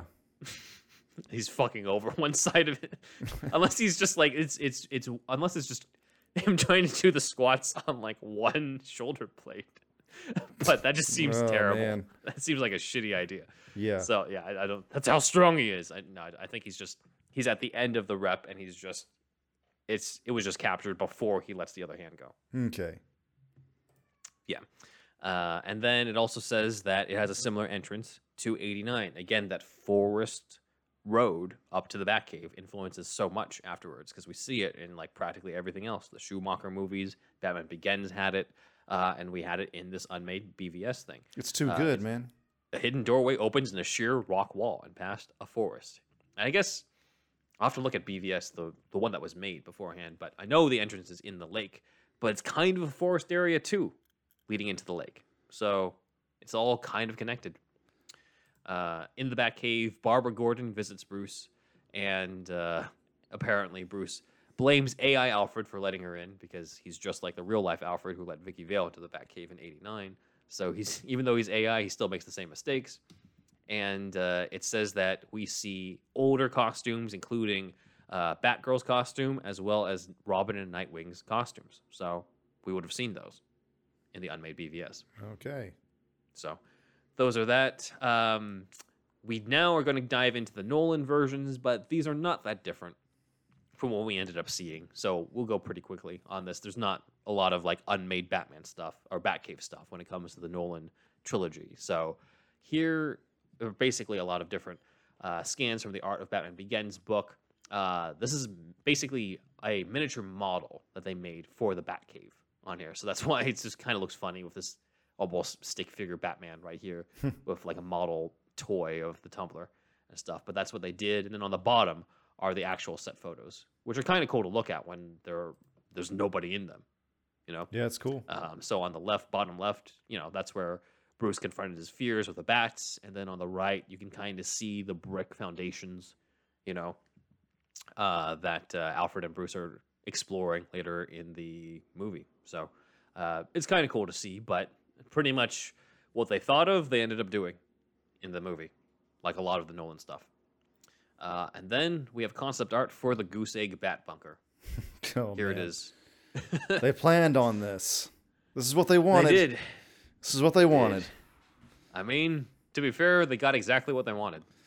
That is true. This is this is it. This is what they made. They're gonna um, figure out that bullet in this set. you know. Oh yeah, that's true. I forgot to mention last time. There's a there's like guns in the bat bunker that he uses to investigate that thing, or I guess he brings them in. He must have brought them in. I don't think they're naturally in there and stuff. But yeah, I forgot to mention that he does his investigations in there to to study the bullet. Uh, but yeah, this looks pretty true to it. That office chair looks very normal for an office. It does not look like Bruce's usual chair and stuff for this. I mean, it's not Uh, his yeah, usual art. cave, so you know what I mean. Yeah, Like it makes sense. everything's. It does make me wonder. Yeah, I'm like, if he retires after the Dark Knight, why didn't he? And he clearly still has the Bat Bunker. Then how did he? I don't know. Why did he even bother upgrading the Bat Cave in the Dark Knight Rises? I don't know. Uh, he's because he's waiting on uh, fucking John Blake, man, to take over. I guess so. But yeah, here's the concept art for the Dark Knight Rises Batcave. It's more concept art for the Bat, honestly, but uh, it does have this platform. It has everything that you know we saw in the movie, pretty much. So, Again, not a cool toy, man. Not not what I would do. Nope. But I'm not Nolan, so and he's. Nolan, doing Nolan Yeah. things. You know. Indeed. It's just the Nolan stuff just has, you know, we do we like the movies, guys. It's not that we don't like the movies. It's just it has not done well in the rankings because a lot of our rankings have to do with the visual aspects, and it's just not really the strength, in our opinion, of those movies. The Batcave, Arkham Asylum, the Batmobile, the Batsuit, like none of those things are really top tier. yeah, us. the script, the Joker. You know, it's all Yeah, kind of S tier. those are top tier. They're Yeah. kind of S tier levels. It's just these particular, you know, metrics we're using right now or whatever. Like, uh, yeah, Yeah. it's like just you know, again, you know, we cover a lot of the same territory here, but like you just, it's hard to compete with Burton's Batwing, man. And then you get this wasp looking thing, Yeah. I don't- this hornet looking, like, dude, it's just not, Yeah. man. Mhm. It's just a. I know it's supposed to be more realistic, but man, it's just it bums me out. Doesn't even, look realistic. I bu- I get bummed out just looking at it. All right, well, let's change the slide. Let's go to Snyder. So, I feel a little better now. Snyder's Batcave, yeah. So this is the Snyder Batcave, pretty close to what we got anyway. Uh, we did get this red room type place uh, where Alfred was working on the Batcave, I mean the Batmobile, when Bruce was doing the whole speech about how he's going to get the kryptonite because of the you know the one percent chance that Superman's the enemy. So that stays pretty true. We were going to see a lot more of this Batcave in the Justice League sequels that were never made. So in the original treatment for Justice League 2, as we covered in our episode on that, the Justice League headquarters would still remain the Batcave, just like in the Snyder Cut. Cyborg would also upgrade this cave with a female AI voice to keep Alfred company, I guess. Oh my god. Um, It okay. says uh, Cyborg also asks Alfred, why is he never home? And Alfred replies, because then he'd have to face himself. Dude, Bruce should point. also return the favor and get Alfred laid. Somehow. I mean, he's an older gentleman, maybe he needs uh, Viagra, but it can happen, man. You know, Bruce can hook him up with Viagra, Yeah. get him on some old people Tinder, that type of thing. Yeah, he's fucking got. He's he's in the Batcave using mean, the using the beakers Irons, and the Bunsen doesn't have that burners, and he's developing a new fucking Viagra, man. This is for you, Alfred. You you deserve it. Yeah. You don't have to go to the doctor for this. Yeah. Master Wade, indeed. Um, as seen in the vision I was of thinking, Zack Snyder's Justice League, Ma- Darkseid would have. Sorry, one second. That's one role they probably shouldn't give to a, a black actor because he keeps saying Master Wayne over and over. It just wouldn't like fly. fly I had same. not thought of that. it's just. I mean, so if they did, Idris Elba as Alfred, is what you're saying? I mean, they'd have to change those lines at least. You know, like it just wouldn't have the same ring to it. I hadn't thought about that. Yeah. Yeah. As seen in Zack Snyder's Justice League, Darkseid would have boom tubed into the Batcave and killed Lois with his Omega beams so he could use the anti life equation to possess Superman. This sparks off the Knightmare verse. So, in the Knightmare verse presented in Justice League 3, we'd have seen the Knightmare version of the Batcave. Cyborg would build the cosmic treadmill for the Flash to use to go back in time and save the day and warn Batman and everything. This would reset the timeline. Flash goes back, warns Batman, helps prevent Lois Lane's death. They go into the final fight with Darkseid, but Ben Affleck's Batman would have been killed off. But he would have had a son with Lois Lane. Check out that episode to find out how that worked.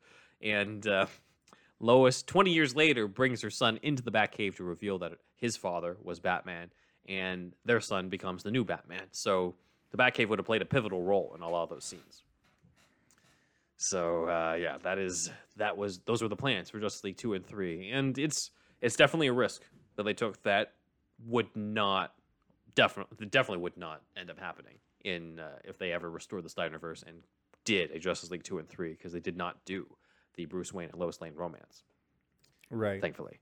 Right. So uh, the last bit is a treat for you guys. So I saved this one for last, even though chronologically it came in between Batman Begins and The Dark Knight.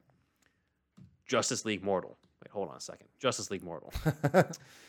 uh, but before that, the Batman. This is a concept art from the Batman, actually, okay. uh, of the Tunnel Batcave. pretty much. Pretty much got this. Pretty yeah. much what we got. Yeah. Yes, not really much unmade. Let's go into Justice League Mortal though. So this is concept art, courtesy of Ryan Unicom, who's doing the documentary on Justice League Mortal, and he revealed this concept art. So this is Batman. We've got the whole abyss thing going on, a lot of stalactites on the ceiling, um, and a giant elevator, which this massive elevator would take Bruce from the Batcave up to Wayne Manor, with Batman changing into Bruce Wayne along the way. Which, when I thought about it, is kind of a modern update on the Batpole. I know. I was just thinking show. that. Yeah. Yeah, right. I'm just like, oh, that makes so much sense. Yeah. Ah, but in the Batcave, we would have also seen a massive computer system with a 10 foot video monitor that he would use to spy on the other superheroes using the Brother Eye system. So we bring in the giant monitor from BTAS in Justice League Mortal. That's pretty Okay. cool, I think. Yeah. Um, so he's using Brother Eye to spy on Superman, The Flash, Wonder Woman, Martian Manhunter, Aquaman, everybody, uh, and and Green Lantern. And it's this technology that the villain Maxwell Lord, years before Wonder Woman 8, 1984, Maxwell Lord steals this, uses it against the other heroes, and it leads to a creepy sequence where Batman is trying to get control of Brother Eye to find out what's going on, and the monitor just says, "You don't control it anymore." so Hmm, that's cool. That's cool. Uh, but yeah, we would have seen this bat cave, which honestly, this could have been an S tier bat cave. I mean, just It look looks good. Yeah, it looks. It good. looks amazing. That's why I saved it for last. You see Alfred trying to catch up with his tray of food that Bruce is not going to eat. Uh, over here, it's got the giant monitor. It looks like a crime lab over there. The abyss stuff. It just looks really sweet on this. This would have been amazing. Get that. this playset, dude. Yeah. Again, we, I wish there was. Again, it's it's up to the fans. Fans like you know Robert, who was on the podcast earlier, the guys who can create these like custom toy stuff. You can do it off of this unmade shit because like there's no way you know Kenner, Hasbro, any of those guys are doing stuff off of like unmade stuff. You know, it's too obscure, but It's fans true. can do it It's true. fans yeah. can definitely do it. So uh, this is probably my favorite of the unmade bat caves on That's this, simply because it just look at just look at this. This would have been amazing. It does you know, look especially- cool. Um, we would have, yeah, if we did get Justice League Mortal, this would have made up for the Goose Egg Bat Bunker in the Dark Knight That's true. around the same time Oh, in terms of bat caves. So uh, that is it in terms of the unmade bat caves. Do you have any favorites? Is this your favorite one, or do you have another one? I can go back too if you want to. Yeah, I might need to see. I always need to see him again, man. It's a lot of information all at once. Um, I mean, that one, that one is probably might be the best. Yeah, for sure. Yeah. Um, Yeah, go all the way to the top. let's see. Um, yeah. I did like the darker Batcaves. '66 one just because of, you know, I don't know. You just don't see that. I mean, Yeah, just unless the you really of a research darker this. 66 thing. Yeah, it's Yeah. cool. yeah, yeah, yeah. And when you watch the screen test too for it, it plays off a lot more serious than the actual show. Yeah, they didn't. They they figured out they needed to inject more comedy, I guess, for the kids. Yeah. I I don't know. You know what I mean? Yeah. So Um, yeah, I guess that's my answer, man. Oh, I, I love that drawing. That's that's more about the vehicles and shit. uh the, this one? The toyetic one. Yeah. Yeah. that one's so cool, man. That art's Yeah. great. Dick Sprang. Yeah. I'd love to have a No, that's poster awesome. of that. I'll be on the lookout for that. Yeah. Oh, so yeah. you got but you got a bit of everything in here, you know? I, I know. Yeah, it's it's Giant cool. Joker card, the penny, the T Rex is over here, the Batmobiles or the Battering Rams, the Bat Sub. All mean- sorts of Easter eggs in this. Everything's a great toy. It could be a great toy. Like love this kind of look. You know, Yeah.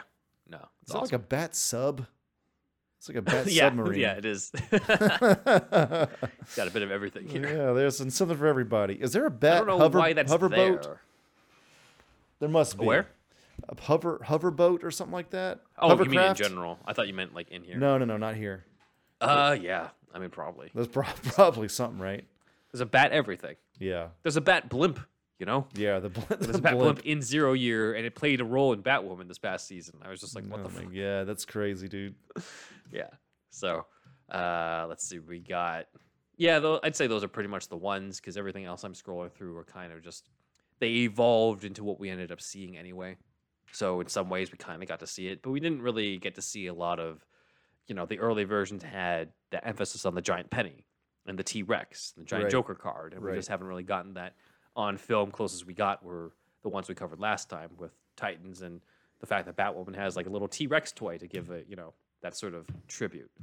Right. But would have been cool to have that in the Schumacher stuff, definitely, because that's that's the one to have it as well as the 1960s. I know, they show, missed it. so- I, I feel Yeah. like it's like it's it's even harder to explain than the utility belt to people that might not know. It's like, why do you want a fucking penny and a goddamn T Rex in the back Batcave? Like, I can just imagine like Yeah. definitely a lot of producers are like, what what what are we doing here?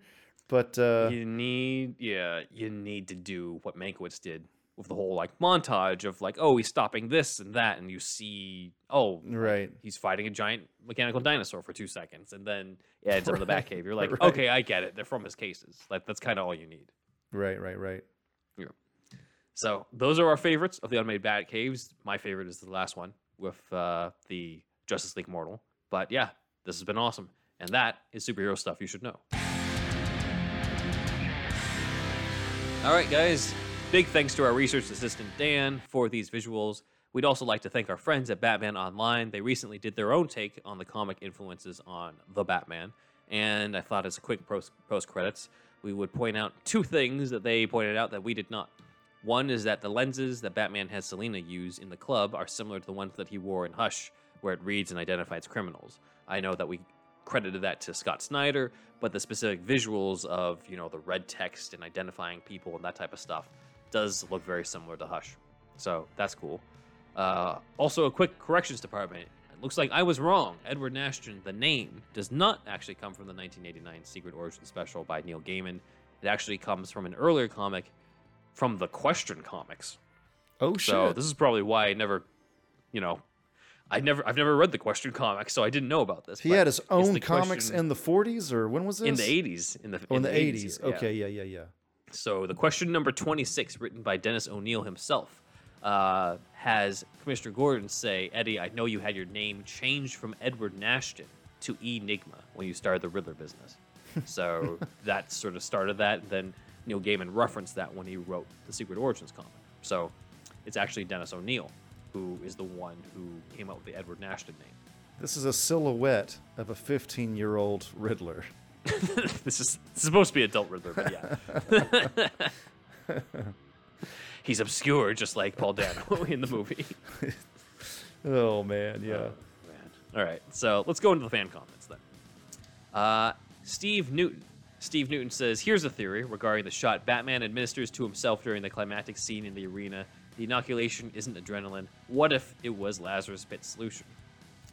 All right, Steve. And not I'm glad that Venom. you, and, and not Venom. Yeah. So like everyone's been saying Venom, and then one of our other subscribers, Paul G, shared an article with us through email saying it, it wasn't his theory, but it was an article that said it could be Miraclo, which is what our Hourman uses to get powers. I'm like, okay, so we're reaching beyond the Batman universe That's, now. uh, okay. What's your opinion on all this, Ben?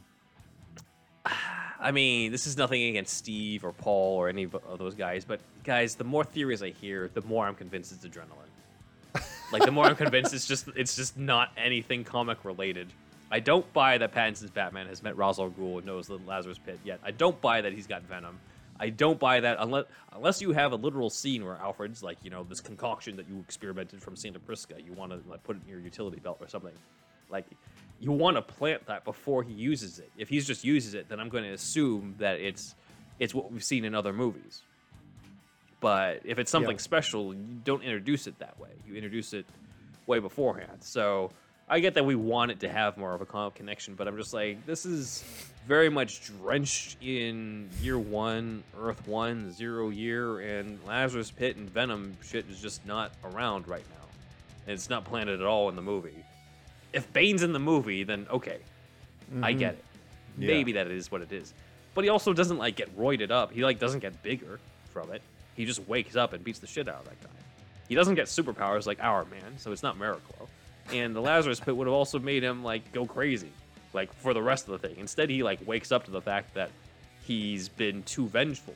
So nothing really adds up in any of this. I think it's just adrenaline that's colored green. That's it. Yeah, it's the simplest answer is often the right one, right? Yeah. Uh, You know, we comic fans, comic book movie fans, we love to make the connections. We love the Easter eggs. Mm-hmm. I get it, but I agree with Ben. It's probably not anything. Also, they've already they just did Bane like a few years ago. Like To be I- fair, they didn't do Venom with him though. they didn't do Venom with him for sure, but like, there's just why would they do Bane, man? Yes, they do Joker because jo- it's fucking the Joker, but Yeah. there's just no real reason for them to do Bane. It's kind of fun to think that it maybe that's some version of Venom because it is green, right? I think that vial is green. Yeah. Yeah, but green. it's like, yeah, why would they be setting this up? Uh, as like they've mentioned what they mentioned freeze, they've mentioned like court of owls, like, but they've never mentioned they want to do Bane. Like it's just, Mm-hmm. Yeah. you know, it's kind of just wishful thinking on the fans' part, and I get it. We all do it. We all want to make the connections, but yeah, it's just go with the simplest thing. It's just adrenaline, guys. It's it really. I'm yeah, hundred percent agree with Ben. Yeah. Sorry, Steve, but thank you for commenting. Yes, thank you for your comment. Yes. Uh, next is As Fox. As Fox says, also I'm Italian, and Falcone is pronounced Falcone. Uh, so that that adds on to what we talked about last time. Uh, As Fox also brings up, also here in Italy, So actually, he's not. As Fox is not in Arizona as we thought. he was in Okay, yeah. we were way off. Um, Many people were wondering if Falcone was always named as such, or there was an inspiration behind it, because here in Italy there was a case about Falcone and Borsell- Borsellino, and many were speculating that they were paying homage to that, anyways. Uh, homage to that. Anyways, I'm a big fan. I'm always happy to look forward to your videos. Thank, you very much, as Fox. So I looked into this because I'm just like Falcone and Borsellino. What's this? So there was an actual mob boss in Italy in the 1980s, Giovanni Falcone, and that's him on the right. He's got the awesome, gray hair and the mustache, And the mustache, bro. Come on. and Hippocratic he oath? was That's good. what? I Yeah. love the I love that line, man. it's so good, dude. yeah, And his delivery, man. true, yeah. Yeah. We'll do a Patreon episode. I want to do a Patreon episode just on Falcone because, uh, because originally I was going to do it because we did, you know, we did Riddler, Catwoman, and Penguin, and then I was just like, eh, he's probably going to be in like two scenes of the movie, and I don't really give a shit about Falcone that much. and then we saw the movie. I'm just like, holy shit. I give a shit This guy's about amazing. Falcone. yeah, I care about Falcone. So now we're going to do a Patreon episode for those on the five dollar tier about uh, all the other things outside of year one and the Long Halloween. But this is interesting. So Giovanni Falcone, uh, it says, was an Italian judge and prosecuting magistrate. Spent most of his professional life trying to overthrow the power of the Sicilian mafia. Oh Um, shit. So, okay, sorry, he was not a mob boss. Borsellino was the mob boss. I fucked that up. Uh, Still, they, um, they they took uh, inspiration. It seems like though, or right? Borsellino was not the. Mo- I needed to read more of this before I jumped on this podcast. Uh, okay, both Borsellino and Falcone were judges. It But- looks like, but they were both killed by the mob. This guy was famous for a while, and then maybe they read about him, and then then made Yeah. Falcone the character. Yeah, because it says that he was part of the Maxi trial in 1986 to 1987. 1987 is when Carmine Falcone first shows up in year one. And that's the first Falcone ever Yeah, in comics. Okay, well Yeah. that that definitely adds up So then. It does add up. If Frank Miller was reading up about this, then he'd know more. Probably Clearly, I need to was, read more yeah, about this because I I, don't know who's a judge and who's a mob boss in this. I mean, he probably was a little famous before all these events were happening, also. So Yeah. you know, so it's it's pl- it's possible, yeah. Yeah. Okay, yeah. Okay, so Falcone and Borsellino were, it looks like they were judges, and there's memorials in their honor. Sorry for saying they were mob bosses. Yeah, we. But- we'll we'll learn more about this Falcone. after this episode airs. so This is really quick because I just did a quick Google search before. I'm just like, oh, this guy looks like the guy. Yeah. Uh, but yeah, apologies to the Falcone family. Uh, but yeah, that's that's cool though. Um, I don't have much. In, it looks like it was a bombing that killed him in uh, 1992. okay. So, all right, we'll, we'll have more information in the future on that. We'll, we'll cover it in the uh, in the Patreon episode. So there's that. Thank you, As Fox. And Yes, then lastly, uh, one of our fans, Aaron Quinn, gave us permission to share out this message that he sent out to us about the Batman. It's a long one, so here we go. he says, Hey guys, love your latest episode. I watched the Batman three times and wanted to share with you my hot take on the film. Okay. I can say that I do like it, but I don't love it because of a few things. All right. First issue I noticed is Batman isn't truly challenged by the Riddler. He solves all the riddles pretty quickly and just doesn't feel like Riddler is a threat to Batman personally. Some might argue that he tries to kill Bruce Wayne, but that isn't much of a plot point. It happens and it's done. Another argument is that the riddles are supposed to be easy because they're for the Batman to solve quickly, yet he doesn't solve it, so that makes that argument much worse. I wish the Riddler would have just went after Bruce Wayne, making Bruce have a dilemma where he needs to choose an identity to stop Riddler. The conflict is in himself. Find the balance of Bruce Wayne and Batman. Just my opinion. Okay, so before we go into more, because Aaron had a lot more on this, what are your thoughts on this? Because it does tie into something you brought up to me before with people having the critique on the film that the riddles were too easy. Yeah. Um. It's just for them to solve quickly. I mean, what's the point if they're just to solve quickly? Am I missing something here? I, I think he was saying that's what other people's arguments are. He just feels that the, uh, I guess it was too Batman solved the riddles too quickly. I think is what he's saying. He says Batman isn't truly challenged by the Riddler. He solves all the riddles pretty quickly. I, I think, I think what Aaron's saying is that Riddler's not much of a threat to Batman, just in general, not just the whole riddles thing. I don't think it's purely just about the riddles. Yeah, okay. But it does affect his character arc with the with the guy saying I'm vengeance though, you know what I mean? Like, Yeah, I think- there is think that. that's- that has nothing to do with the riddles per se. Maybe that could have been any villain, so I kind of get that in that way. Mm-hmm. But like, you know, now I'm kind of flipping my script. Like now I kind of think maybe it is better that a henchman said it because it, it seems like more of the common man in some way. Well, they're not too common, but more we had common some than the comments Riddler. saying that. Yeah, we had some comments saying that. Yeah, so like maybe that does make more sense now that I think about it, you know. We all have the right to re- the right to reserve we reserve the right to change our opinion day to day, all right? Yeah. Also that that's a thing. Um but uh so yeah, I think that's what that's all about. I mean, yeah, it would have been kind of cooler if like there was like more of like a central riddle that Yeah. really like gave him a tough time for a while and then Batman cracks the code like uh Turing does in the fucking um, those movies or whatever, the cracks the Nazi Yeah. Nazi code. Intimidation game. The intimidation game, Imitation yeah. game. Imitation game. sorry. Imitation game, yeah. Intimidation game was the Batman Begins code name. Oh right.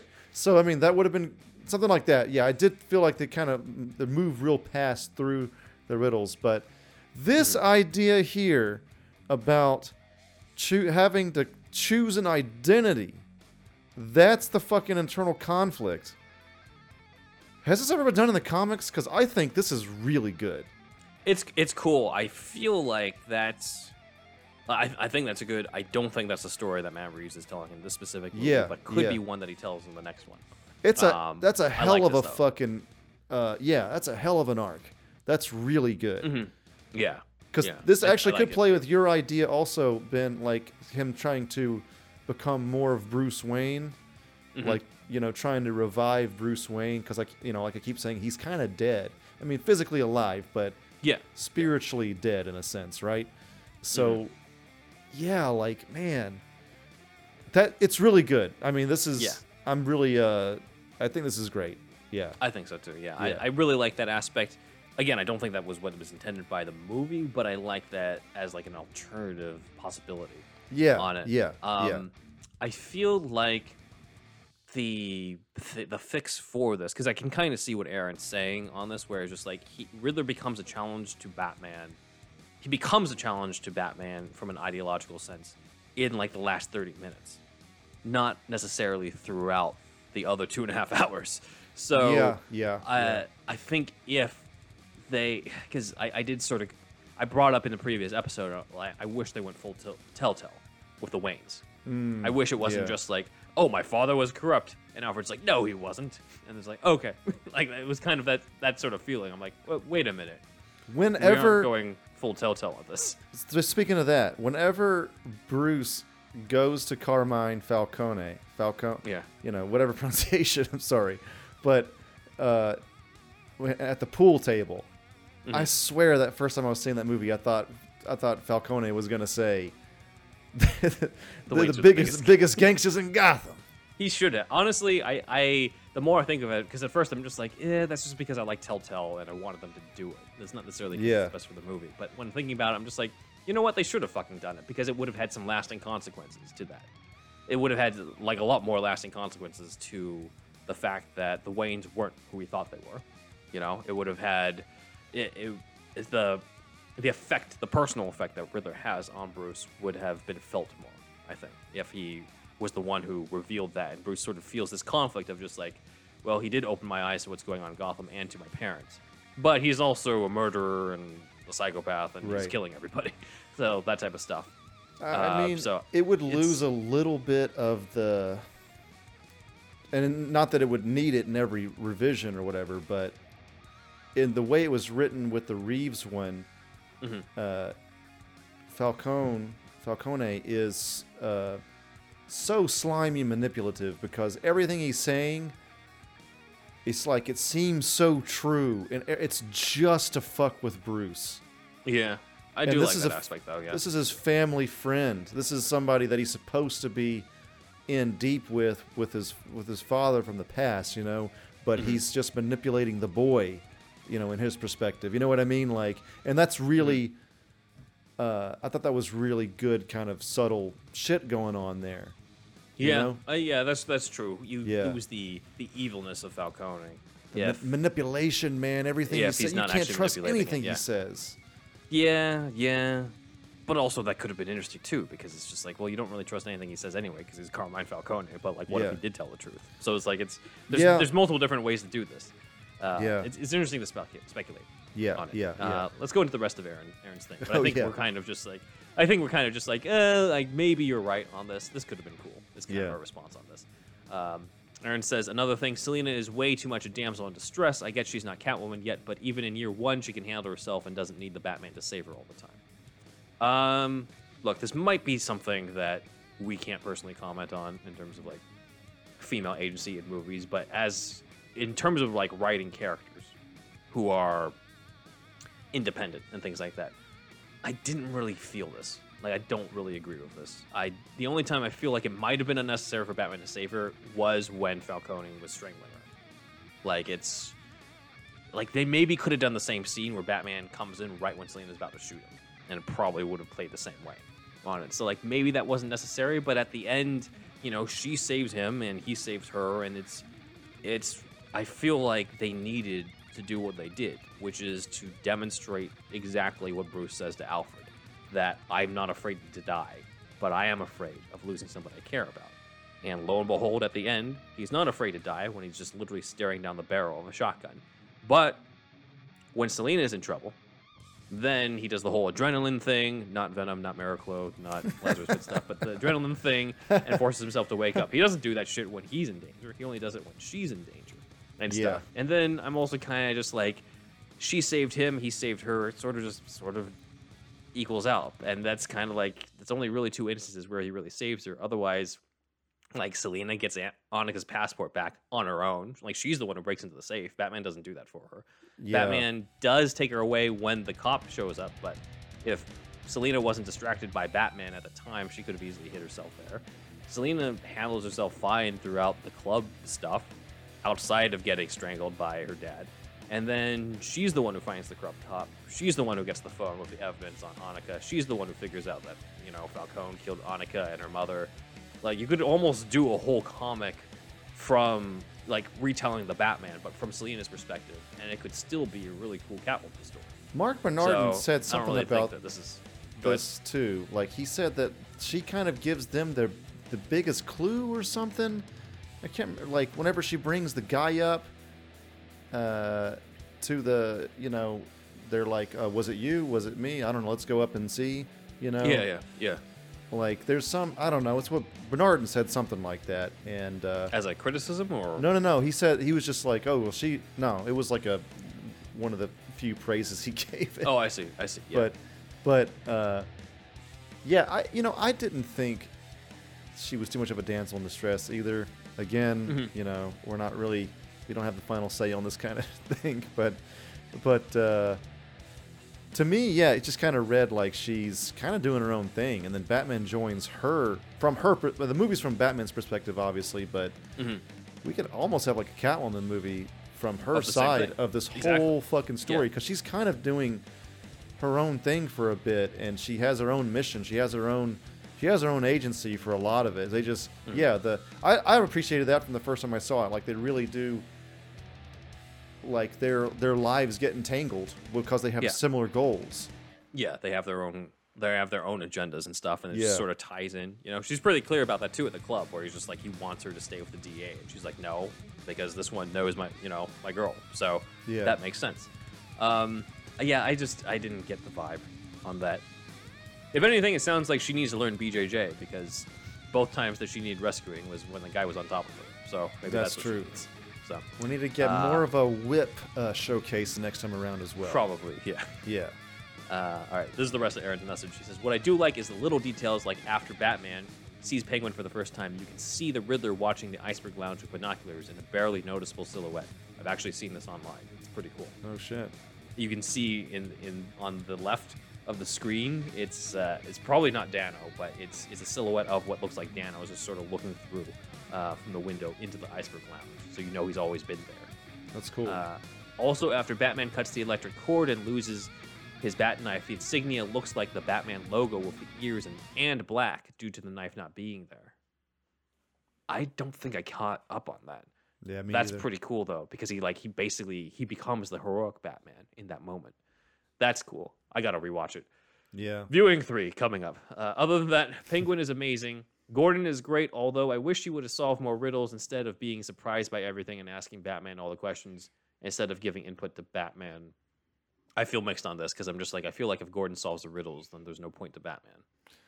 Uh, yeah, Batman's got to be the smartest guy in the room, right? Yeah. Otherwise, it's not great, greatest detective. You know what I mean? World's greatest detective. So Yeah, and I'm also just like I don't think like it definitely would have made the riddles are too easy criticism doubled down Yeah, Gordon's the one solving right. shit instead of Batman. that's right. Um, yeah, Aaron says, all in all, the movie's fine. Sorry for the long messages. Keep up the good work. AQ. Right. Awesome. Thank you, thank you. Yeah, that's Thank you. awesome. Thank you. Uh, yeah, and so that is it for the fan comments. Coming soon to HyperX.com, HP.com, and more fine retailers. The HyperX Cloud Alpha Wireless. The Cloud Alpha Wireless gets up to 300 hours of battery life, so you'll spend less time charging your headset and more time charging into action. The dual chamber drivers enhanced by premium DTS Headphone X spatial audio provide reduced distortion, allowing you to hear audio cues with pinpoint precision. Up to 300 hours of battery, two chambers, zero wires. The new HyperX Cloud Alpha Wireless. Over to the shout out. Oh man, here we go. We want to thank our uh, Patreon supporters who are Shasta, Leomo, Superman, Douglas P, Dan D, Aaron Willett, Nick Noir, Jeffrey R, Asgo's Web, Alex of the What Mean Podcast, Ian Justice, Jared P, Jamie H, Rochelle L, Skyla, TT, Sketchcraft, Braxton W, Renee V, JD, Logan Wood, who was Shane Helms 121 on Instagram, Griffin W, Daniel V, Pete B, Halsey C, Maurice D, and Jonathan. And we have other supporters Spikeageddon, SCCT Productions, Robert Schumann, Kuke Nams, Matt Herring, Elijah B, Shamrock Balls, Ian H, Walter the Wobot, John Wells, Rye Guy, Jackson Putnam, Tway Yin, and Watson, Stage Bat on Instagram, Joey, W.Media on Instagram, Paul G, and Eric O. Please join the Shasta Army. It's a $1 tier. Uh, that's a uh, pay $1 a month and you get the shout out. And then a $5 tier, you get the whole other show. Mentioned it a few times uh, in this episode, um, but it's deeper dives. You can cancel anytime. Binge the whole thing for five bucks. You know, um, it comes out every Friday. This show's every Monday, of course. $10 tier, monthly meetup. You, Uh, you basically meet in a Zoom call kind of setting, and we have a topic to discuss. That's once a month. And, uh, you know, just kind of uh, chat with us and uh, chat about the topic at hand. So, uh, yeah, that's a $10 tier. Then we have superhero stuff, pod merch, superhousepod.redbubble.com, superherostuffpod.threadless.com, mugs, shirts, shower, shower curtains, Ben Man, Indeed Wizard, Zacula, whoever that guy is, artwork by Stefan Santa Cruz. Um, please send us some audio to superhousepodcast at gmail.com. It's been a little, not, not too much lately. Need to have some more. Please send us many, many audio clips.